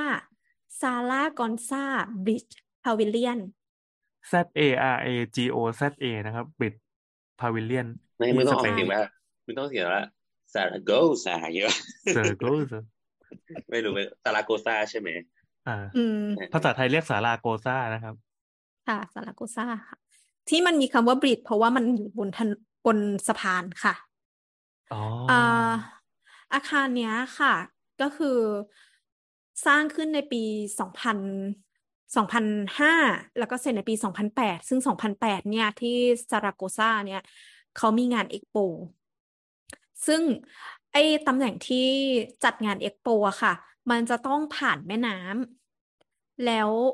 ก็เลยมีการสร้างสะพานแล้วก็วางจุดที่จะมี อ่า exhibition hall อยู่บนสะพานแล้วก็วางให้อ่าคุณซาฮาเนี่ยมาออกแบบ เป็นอืมทางเข้าสำหรับการเข้าเอ็กโปที่สเปนปีนั้นคือไงออกก็แบบคือเฉพาะทางเข้าเงี้ยเหรออักออกแบบทั้งสะพานค่ะอ๋อก็คือถ้าคิดเป็นพื้นที่อะค่ะ เอ่อเฉพาะตัวเฉพาะเนี่ยทางโครงการเนี้ยจะอยู่ที่หกพันสี่ร้อยสิบ ห้าตารางเมตร แต่ว่าอ๋อมันมีทางเดินของของสะพานเนี่ยประมาณสองพันห้าส่วนอ๋อ exhi- exhibition เนี่ยจะอยู่ที่ประมาณสี่พันอะประมาณเนี้ย ก็คือตัวสะพานเนี่ยมันถูกใช้เป็นอาคารด้วย คือปัจจุบันเนี่ยก็ก็ปิดอยู่เหมือนกัน ก็แต่คืแต่อไปเดินดูได้นะ ไปเปิด Street View ดูได้ ใช่ใช่เอาเออเอาเมื่อเรากี้ไปค้นใน Google Map Street View สามารถแบบเอาคนไปวางในสะพานได้เลยแล้วดู interior ได้ด้วย เออเห็นแล้วก็ปวดหัวแล้วอะ อืน่าม ถ้าเป็นบ้านเราก็นกพิราบขึ้นบึ้บเลยอะ ก็ ก็น่าจะขึ้นอยู่ เพราะเรา เราเห็นความเสื่อมถอยของ ของอาคารอยู่อะนะคะ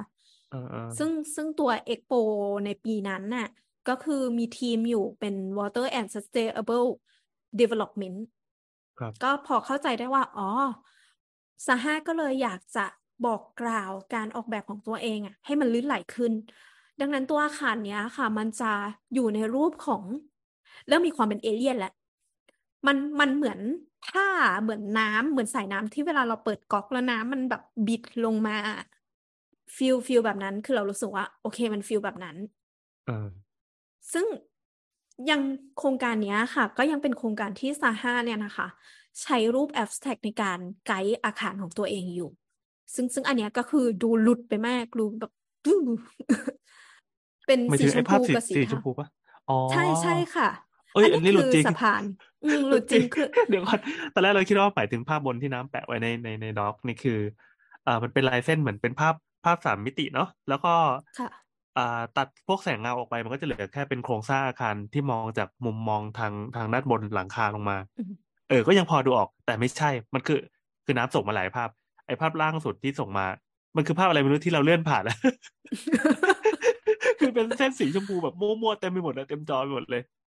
คือเรารู้สึกว่าก่อนหน้านั้นนะคะสองงานแรกที่ที่เคยมีเล่าก่อนก็คือตัว thesis แล้วก็ตัว Fire Station ของเขาอะอ่ามันยังแรกๆดูเลยออกเพราะว่าเขายังมีมี landscape ให้เรายึดโยงอยู่ แต่อันเนี้ยไม่มี landscape เลย เราเลยแบบ เออตอนแรกก็ผ่านเหมือนกันเพราะแบบ เอ้า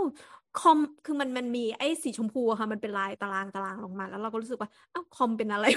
เออเอออารมณ์เหมือนแบบ ลูกค้าจะเอาแล้วอะแล้วเผอิญว่าเออ render ไปกดอะไรผิดสักอย่างแล้วเส้นมันออกเต็มไปหมดเลยอะส่งไปแล้วกัน แกจะปลุกขึ้นมาลุกขึ้นมาบีบคอเราหรือว่าสาวกจะมากระทืบเราหรือเปล่าก็ไม่รู้แต่ก็เนี่ยอืมได้ feeling จะเป็นแบบนั้นจริงครับ ช่วงเนี้ย มันยังเป็นช่วงที่แกยังทำภาพ abstract อยู่อ่าแต่ว่าถ้าหลังจากนี้เป็นต้นมาเนี่ย ตั้งแต่ปี ปีพันปีสองพันห้าขึ้นไปจนถึงตอนที่คุณซาฮาเสียชีวิต เราจะไม่ค่อยเห็นภาพ abstract แล้ว แต่มันจะเป็นภาพ render ที่เว่อร์มากๆ เราจะมาที่ตอนเนี้ยเหตุผลตอนก็เนี้คยงเป็นแบบในสตูบอกพอขอแล้วครับป้าครับ ผมขอไม่อร์ให้ใช่ค่ะอ้าวเพราะว่าช่วงปี2005 2008 2004แกได้ Pritzker Prize แล้ว อ้าว งานเยอะมาก ค่ะ เลิกสร้างแอปแทกค่ะทำงานก่อน งานเยอะจนแบบขี้เกียจแบบรังสรรค์ภาพให้เป็นศิลปะใช่ไหม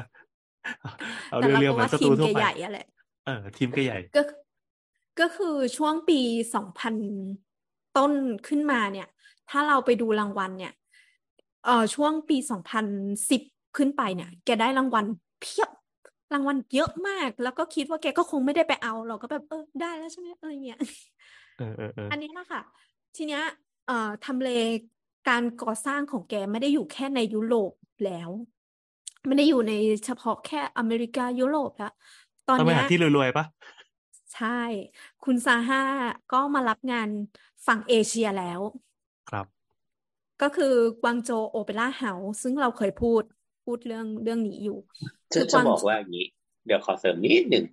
จะบอกว่าในในช่วงปีแบบหนึ่งเก้าเก้าศูนย์เป็นต้นไปเ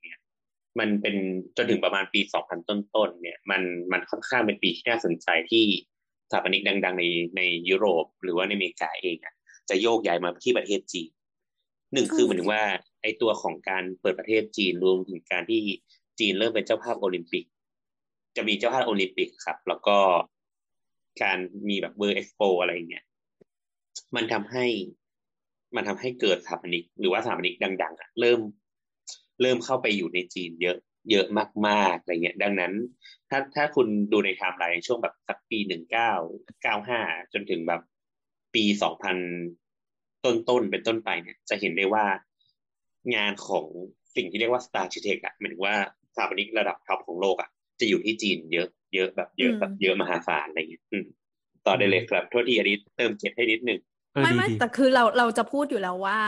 คือมันเป็นช่วงปีที่จีน rebrand ตัวเองอะเออคือเขาก็คือสองเขาพันแปดตรงนั้น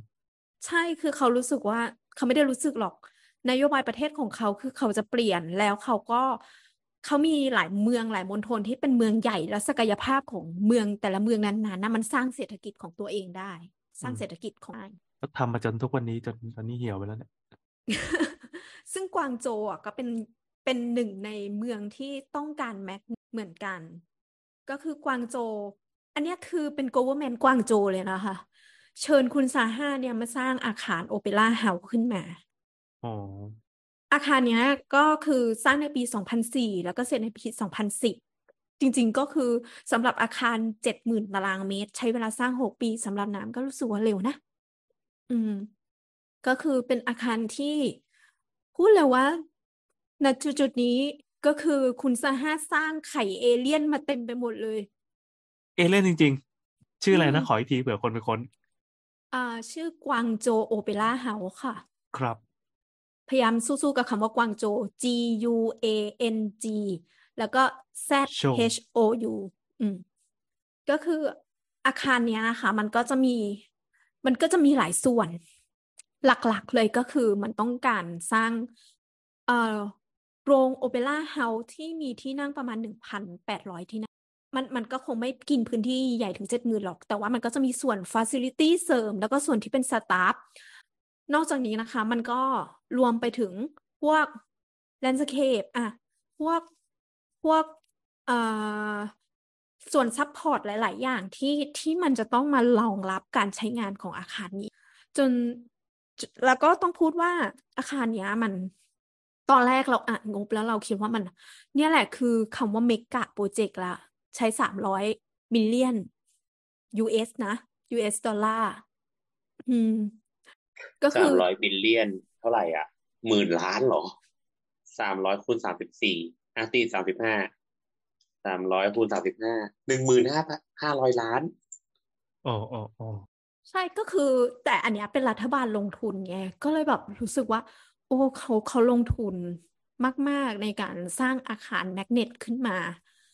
ซึ่งซึ่งตอนนั้นอะเราเข้าใจว่าบริเวณรอบ ๆ ของของตัวกวางโจว center ที่เขาเขาจะสร้างเป็นศูนย์ New Business Zone อะไรพวกเนี้ยมันเริ่มมันเริ่มสร้างตามที่ที่มีโครงการ mega project เนี้ยมาลง อืม ก็เป็นไปตามเจตนารมณ์ของเขาที่ อ่า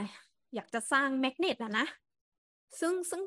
ตัวเนี้ยเราต้องอธิบายอาคารหน่อยนะคะลักษณะรูปร่างของอาคารอะอ่าคุณซาฮ่าให้คำนิยามว่ามันคือก้อนกรวดสองก้อน pebble นะก้อนกรวดอืม ก็ลักษณะของมันก็คือ มีก้อนใหญ่ก้อนเล็กสองก้อน มีขนาดแบบ อันหนึงเนี่ยจะมีฮอใหญ่ ส่วนอีกอันหนึ่งเนี่ยจะเป็นมัลติฟัง c t ชันฮอฮอใหญ่ที่อยู่ในก้อนใหญ่เนี่ย ก็จะเป็นแบบแอมฟิเ h ียเตอร์ก็คือมีชั้นสองมีหลายชั้น แล้วก็ถ้าเรา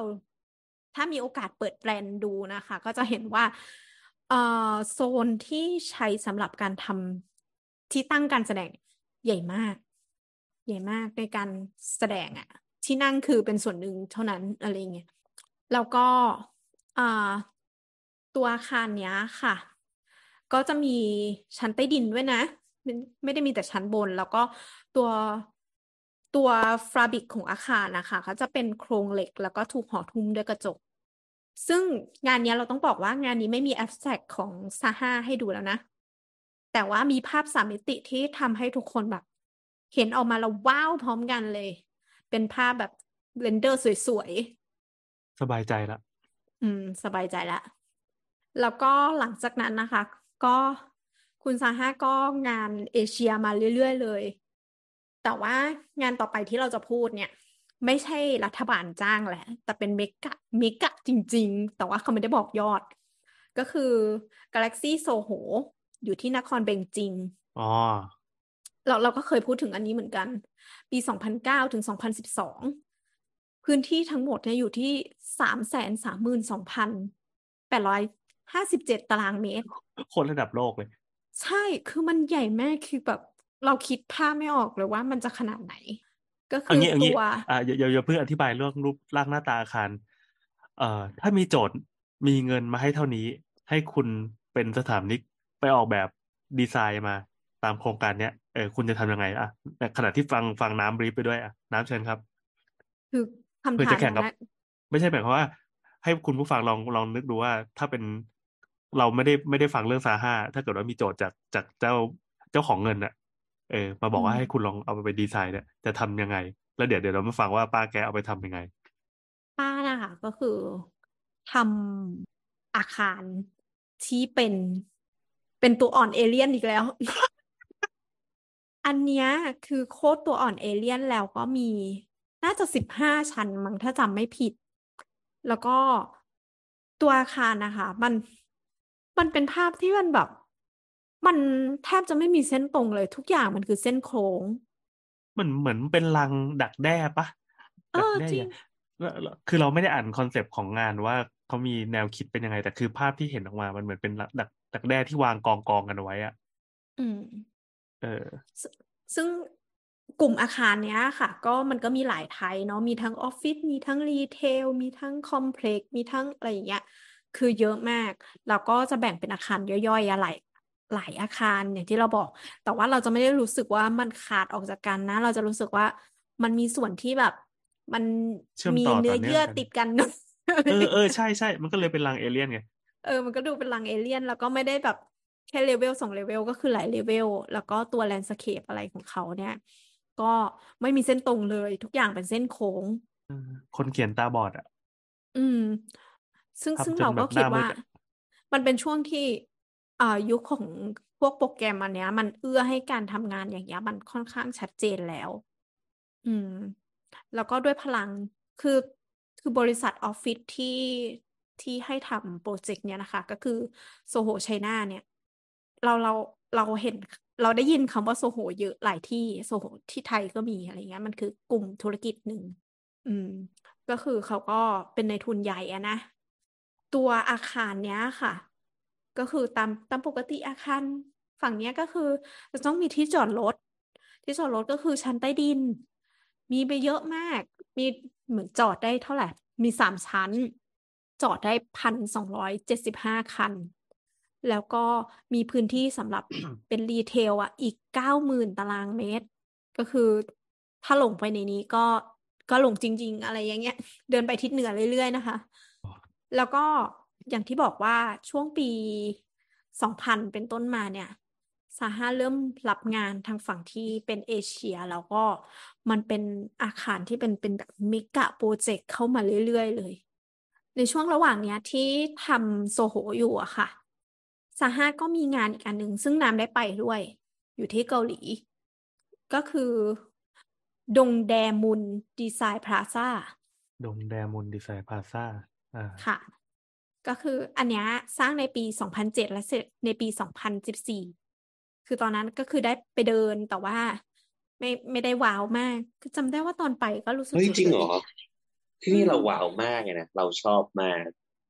คือจริงๆมันถ้าอ่านเรื่องข้อมูลนะมันจะว้าวเว้ยเพราะว่ามันเป็นครั้งแรกที่เกาหลีได้สัมผัสบิมอะคือ อย่างเงี้ยค่ะ คือมันจะมีโปรแกรมที่ใช้ออกแบบสำหรับสถาปนิกตัวหนึ่งที่ชื่อว่าอืม BIM อ๋อเราชย่ออบเรีมายกอย่างจานี้กย่อมาจากอะไรครับ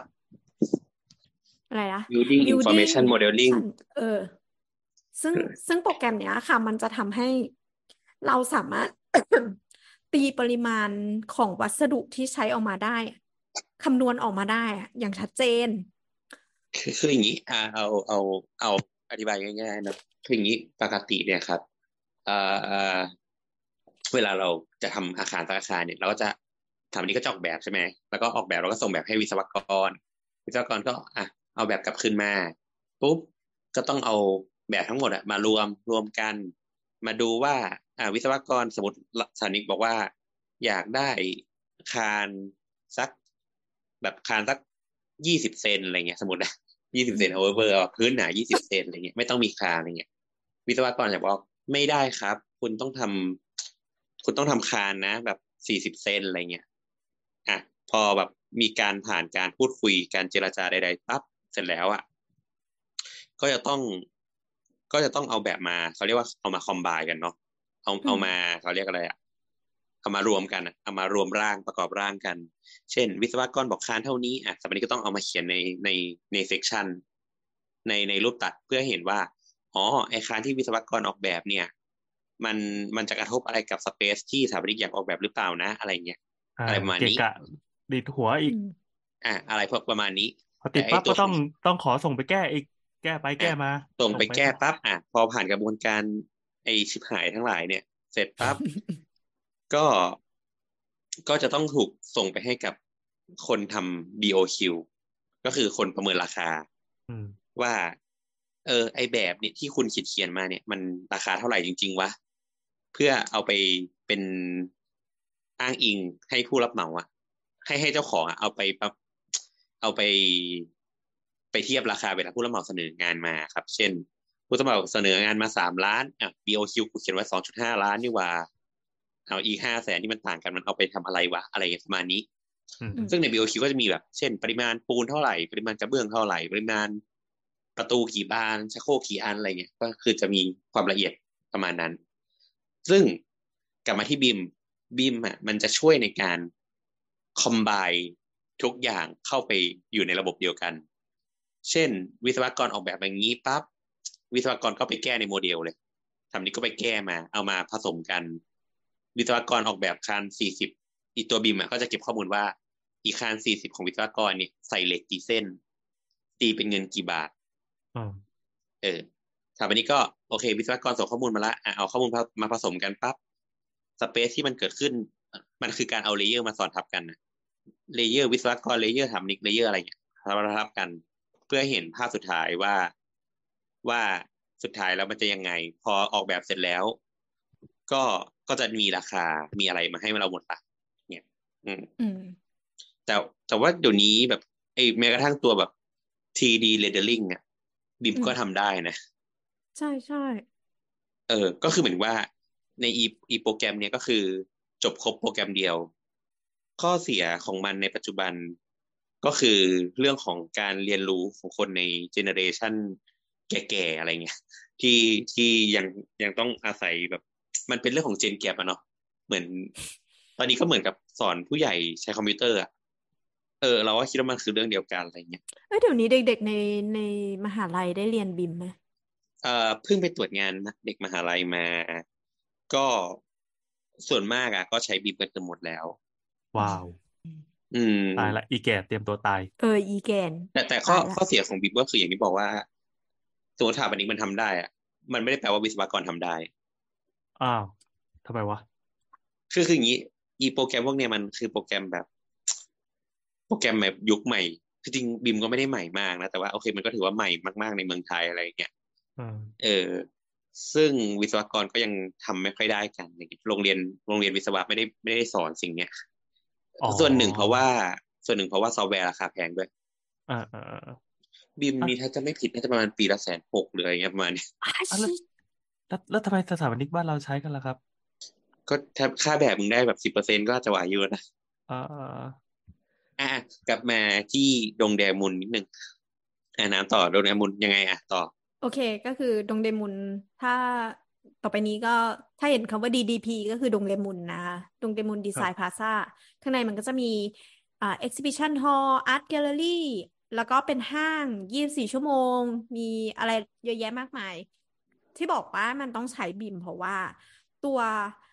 ตัวตัว cladding ที่ห่อหุ้มอาคารอยู่อะค่ะ อย่างที่บอกว่าอาคารเนี้ยมันเป็นเอเลี่ยนเนาะมันเป็นไข่เอเลี่ยน มันเป็นแบบก้อนก้อนหยุยๆอยู่อะมันเป็นบ้านจอมมันบู ทีเนี้ยเอออ่าตัวตัวแคดดิ้งที่ใช้ห่อหุ้มอาคารเนี้ยค่ะ แต่ละชิ้นไม่เหมือนกันเลยเดี๋ยวเดี๋ยวเดี๋ยวโอ้โหใช่โหดังนั้นเนี่ย มันไม่สามารถใช้มนุษย์อัจฉริยะคนไหนก็ตามเนี่ย สร้างสร้างสร้างคำตอบให้กับการก่อสร้างนี้ได้ ว่าอาชิ้นนี้ต้องอยู่ตรงนี้ ขนาดเท่านี้หน้าตาเป็นแบบไหนนึกภาพว่ามันส่งเหมือนไปตอนนี้ส่งไปมันโรงงานตัดเนี่ย เหมือนตอนนี้มันใช้คอมพิวเตอร์คุยกับคอมพิวเตอร์ถูกไหมใช่ใช่คือเราแค่ key เข้าไปว่าเออเราต้องการอย่างนี้นะเออ Zaha ต้องการแบบนี้อ่าอะไรอย่างเงี้ยขอครบตัวเองเป็นป้า ใช่ก็คือ ดังนั้นเนี่ยตัว cladding เนี่ย จะไม่เหมือนกันแล้วก็ มันก็เลยต้องใช้โปรแกรมที่ล้ำหน้ามาก ๆ อย่างอย่าง BIM เนี่ยมาใช้ในการสร้างอาคารนี้อ่าขึ้นมาแล้วก็เหมือนจะเป็นครั้งแรกของเกาหลีด้วยที่แบบ อาคารเมกะโปรเจกต์ที่ใช้ BIM ทั้งหมด แล้วก็สร้างออกมาได้สมบูรณ์ ตรงไปตามแบบ คนอืมทำ BIM นี่ยิ้มเลยแต่โอเค คราวเนี้ยเราเราเราแชร์ประสบการณ์ไปเดินดงแดมุนนิดนึงอืมเราเรารู้สึกเราประทับใจดงแดมุนมากอืม เราไปแต่โซนเาช้อปปิ้งเามั้งน้ำก่ถ้าอนจำไม่ผิด เอาเอาเอาน้ำก่อนอะน้ำน้เฮ้ยำน้ำเห็นว่ายังไง คือตอนที่เราไปอะค่ะ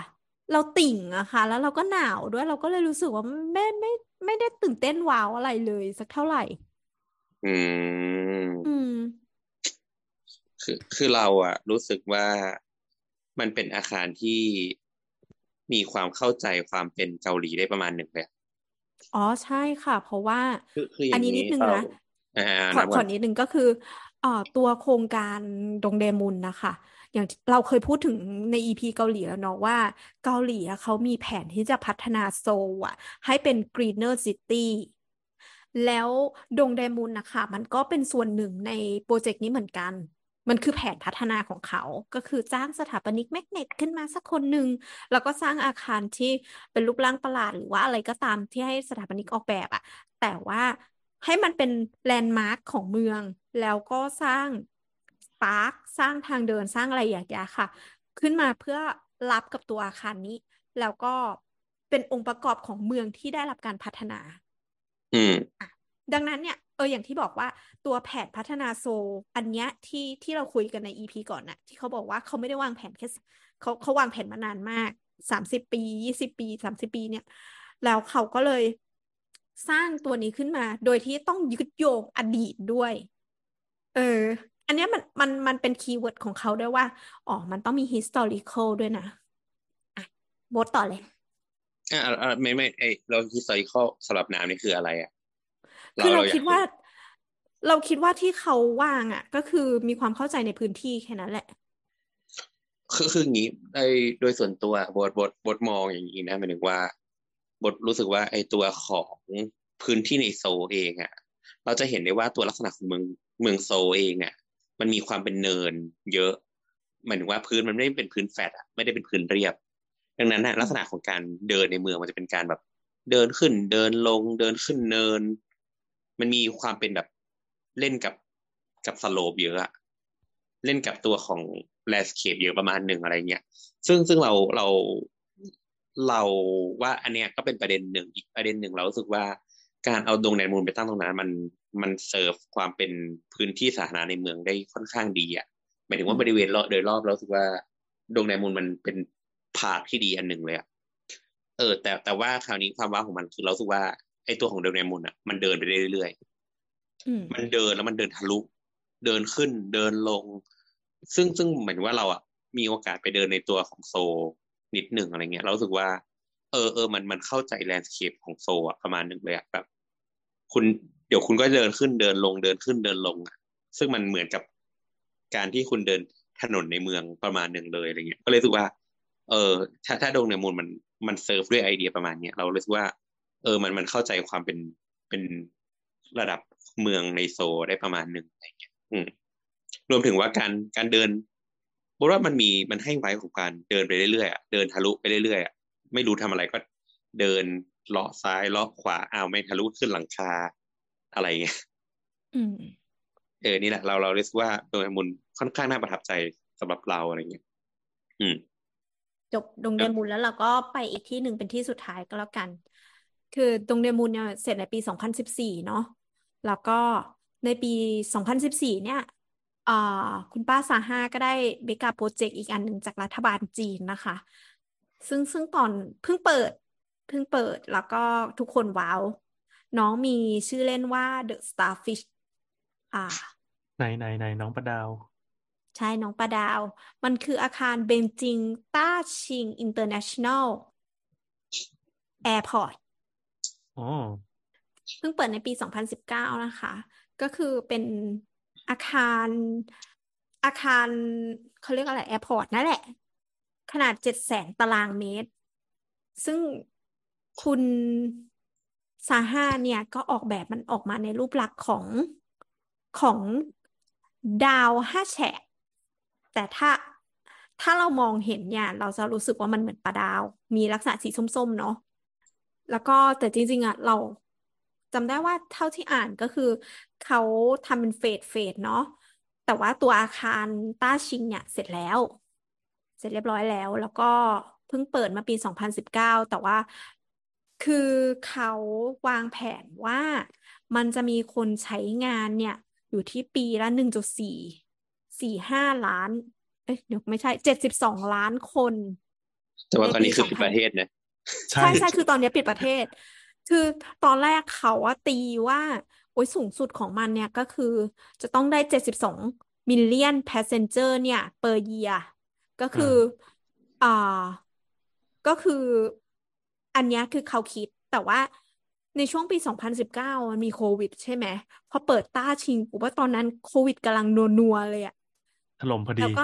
เออ แล้วก็หายไปเว้ย หายไปสามปี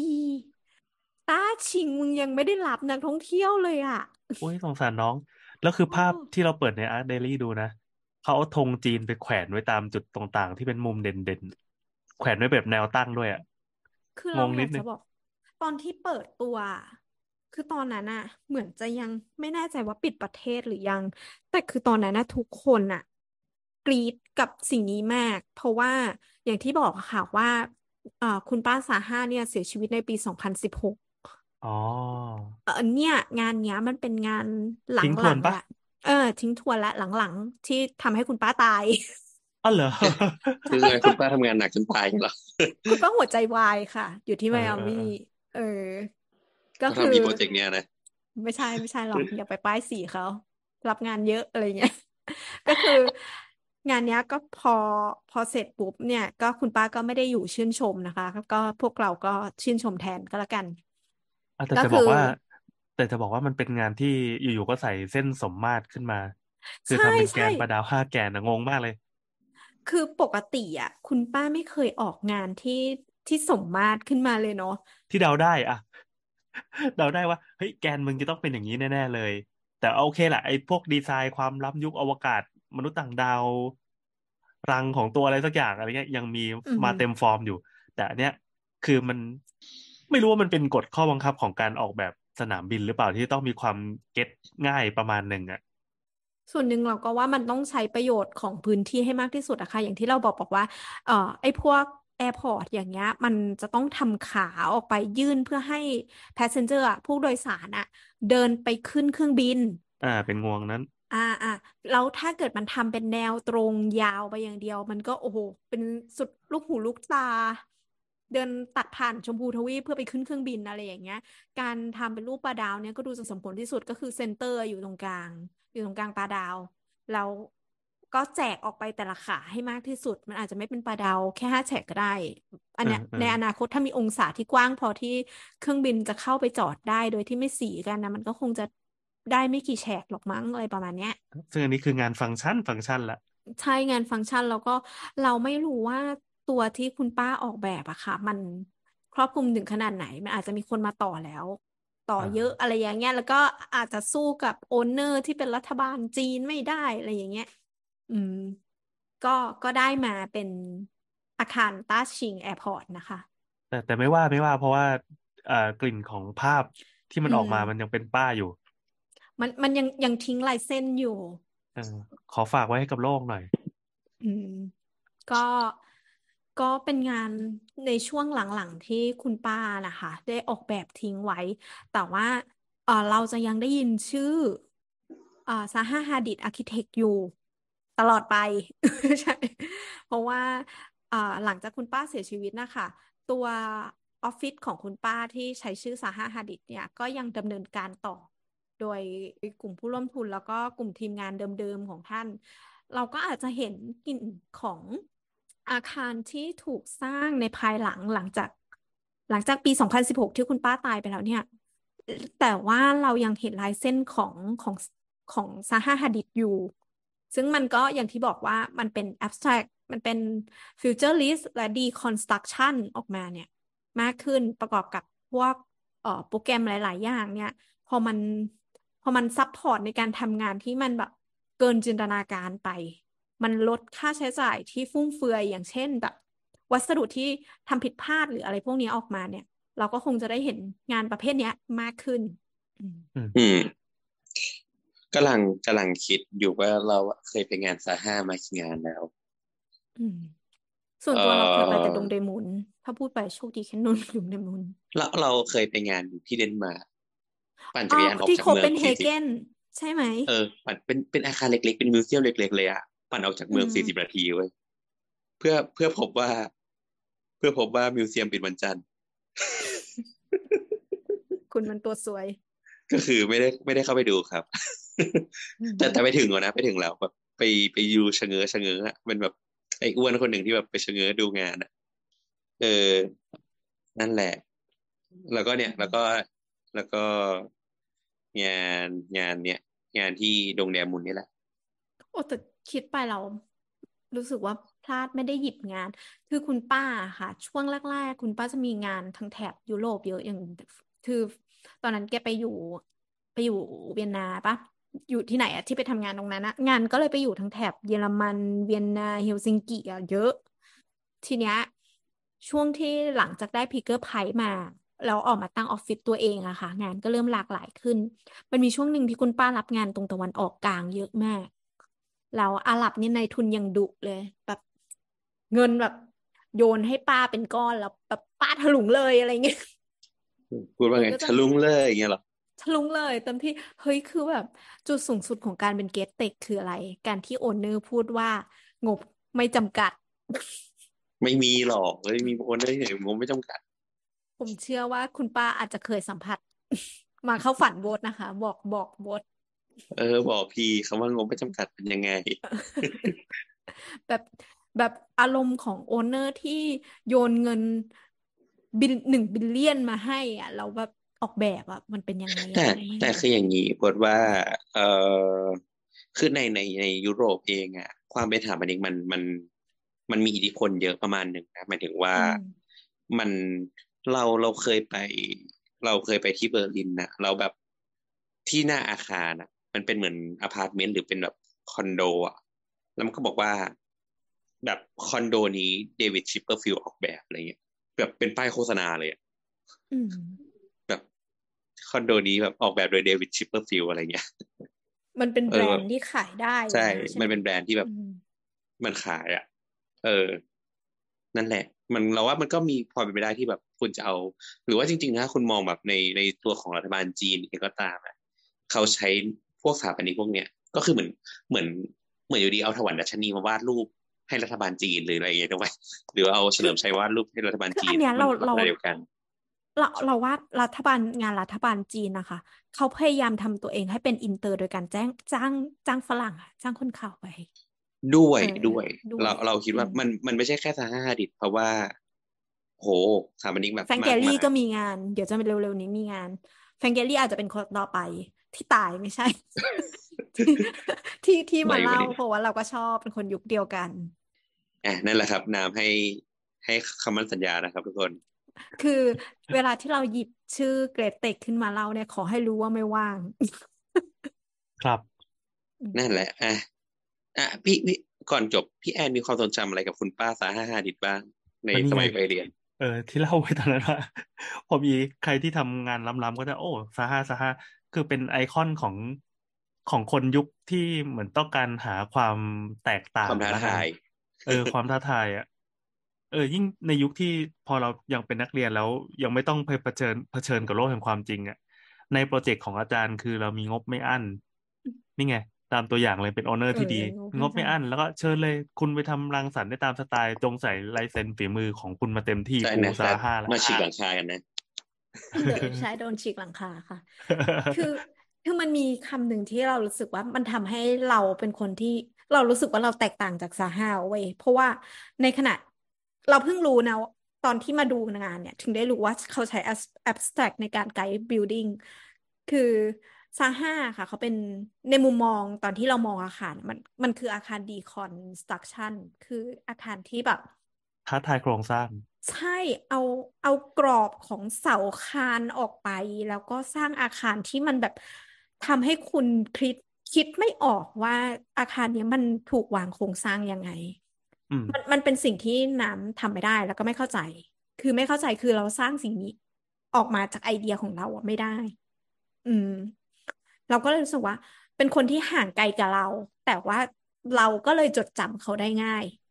อ่าอ่าเข้าใจปะ คืออ่าคือเราไม่สามารถเป็นเขาได้ มันทำให้เราเห็นเขางานเขาปุ๊บเรารู้สึกว่าเนี่ยคือเขาเลยเออเออเอาจริงๆ คนที่มันมีลายเซ็นติดตัวในโลกนี้ก็ยังเห็นมีอีกหลายคนนะในในสายเนี้ยในสายอืมดีไซน์ที่เป็นสุดยอด great architect ก็ว่าไป แต่อย่าง Zaha นี้ภาพจำของเขาก็จะเป็นอย่างเงี้ย ไม่ว่าจะผ่านไปกี่ปีพอย้อนกลับมาคือ ตอนเนี้ยเรายังรู้สึกว่าร่วมสมัยเพราะเขาเพิ่งตาย แล้วก็ตัวงานของเขายังมีความสดใหม่อยู่ แต่พอเออมองมองย้อนกลับไปว่าโอ้ มันมันเคยมีคนที่สร้างไอ้สิ่งเนี้ยขึ้นมาให้โลกอะแล้วเอองานมันมันล้ำๆจริง ๆ ถามว่าหลังจากหมดซาห้าเนี่ย ยังมีสถาปนิกคนไหนที่ทำลายเส้นประมาณนี้อยู่ เออ จริง ๆ จะแนะนำให้ไปดูงานคนนี้ ชื่อว่ามายาซอน เป็นคนจีน M A แล้วก็ยาซอนยาซอง เออ ลองไปดูได้ เขามีความแบบเลเส้นแบบ Zaha Hadid มากๆอะไรเงี้ยแต่แต่ส่วนหนึ่งเพราะว่าเขาอะเคย เคยไปทำงานที่สตูดิโอ Zaha อืมอ่าด้วยอะไรเงี้ยอืมลองลองไปดู จะมีเฮ้ยเรามาเรายาลซอองนกดตามแล้ว มันขึ้นอเมซอนมาให้ว่ะ Ma Yansong Ma Yansong ลองลองดูเขาค่อนข้างเป็น Zaha Hadid มาก ๆ ครับ แล้วก็แล้วก็ตอนเนี้ยงานเขาอะอยู่ที่จีนเยอะมาก ๆ เหมือนว่าเป็นแบบ new generation ของ public จีนเลยอะอืมที่แบบรับรับกินงานรัฐบาลเละเนี่ย เจอไหมเจอมายาซอนไหม มาเจอแล้วก็วาง Amazon แล้วก็ยาซอนมายาซอม ไม่ใช่มายาซอมปะเจอไหมซอง อ่าซอง มายานซอง มา จริงๆเขาชื่อหมาเยี่ยนซงเอาเหรอมาเย็นเออคุณคุณหมาหมานะครับเยี่ยนทรงกูจะรู้ได้ไงกูอ่านภาษาจีนไม่เป็น ก็อันนี้เขาแปลเป็นภาษาไทยให้เอาเหรอนั่นแหละนั่นแหละก็งานเขามีความเป็นแบบเส้นสายประมาณนั้น ได้ไหมพอพอมีกลิ่นอายไหม เออเออเออมีอะสรุปมันคือเป็น futuristic แล้วก็มันคือจอมปลวกอวกาศขนาดยักษ์ ใช่ แล้วก็ดูเป็นงานที่ทรมานจิตใจวิศวกรและผู้รับเหมาที่แบบไม่ได้ไม่ได้เป็นระดับเกรดเกรดหรือว่ารวยขนาดนั้นแต่มันเป็นงานรัฐอะส่วนมากก็เป็นงานเมกะโปรเจกต์ของรัฐนั่นแหละเออเออที่รัฐที่รัฐบาลแบบ พอมีเงินให้คุณไปถลุงนะเออ อันนี้คือเปย์จะไม่รู้จะประเมินราคายังไงอะ เฮ้ยเขาทำหลายงานหรือว่ามันเป็นแค่ concept art อย่างเดียววะเนี่ยเอ้ยงานเขาเยอะงานเขาเยอะที่จีนอะเหรอ อืม เออเออเขาบอกว่าเป็นล้ำล้ำล้ำคลื่นคลื่นลูกใหม่สถาปนิกจีนอ๋อจริงก็ไม่ไม่ได้ลูเขากใหม่เขามากออฟฟิศของเขาอะค่ะ firm ของเขาอะมันคือ MAD Mad Architect ใช่ มันคือ MADถ้า Mad อะรู้จักแล้ว เหมือน เหมือนมีคนไทยสักคนเนี่ยทำอยู่ แต่ก็ไม่แปลกคนไทยอยู่สตูดิโอระดับโลกเยอะแยะอ่าประวัติของเขาก็คือออฟฟิศเนี่ย เปิดในปี 2004 ก็คือปีที่ Zaha Hadid นะคะ ได้รางวัล Pritzker Prize แต่ว่าเขาเคยทำงานกับ Zaha Hadid นะ แล้วก็ปี 2006 เนี่ย ก็ชนะอ่า The Architectural Legend of New York Young Architecture Award โอ้เป๊ะเลย เป็นขึ้นที่มาอืมตามจริงด้วย อืม โอเค นั่นแหละครับ แต่จบ เกตเต็กไปหจนึ่บงเร็วคนจังวันนี้สาระไงอุ้ยสองชั่วโมงแล้วเปล่าวะหรือว่าอะสองเมื่อชั่วโมกี้งเลยเหรอไม่ใช่ไม่ใช่ อันนี้มันรวมไม่ตอนถึงที่นั่งเปิดฟังบทเล่าดราม่านู้นอ๋อต่างเออทุกคนอยากรู้ว่าดราม่าเนี่ยวันๆมีใครดราอยากม่ารู้อะถ้าใครอยากอยากรู้นะครับ เดี๋ยวโบทจะโอนตังค์ให้แล้วโบทจะโทรไปเล่าโดยตรง นั่นแหละครับร่วมแบ่งปันความทุกข์และความอึดอัดใจของโบทได้ทุกวันอะพี่แอนฟังแล้วถูกปะล่ะ ก็แบบอะไรของมึงว่าชีวิต ใช่ไหมแต่าปนิกแม่งส้นตีนมากเลยงงไปหมดละชีวิตอะไรก็ไม่รู้ โอเค โอเค ก็ตอนนี้ก็อ้าวน้ำมันวิ่งไปไหนไม่ได้ต้องฉี่แตกแน่เลย ครับ ปกติน้ำจะนอนหัวค่ำนะครับ วันนี้ก็ห้าทุ่มครึ่งแล้วยังไม่นอน เข้าใจว่าช่วงนี้คนติดติดนิยายนะคะทุกคนอ๋อใช่ใช่ใช่ใช่ใช่ใช่ใช่เดี๋ยวต้องไปเตรียมตัวละ โอเค ถ้าใครมีอะไรทุกคนกด DM มาคุยกับเราแล้วกันที่ Twitter แอดเสาเสานะนะครับ หรือไม่ก็ช่องทางต่างๆของ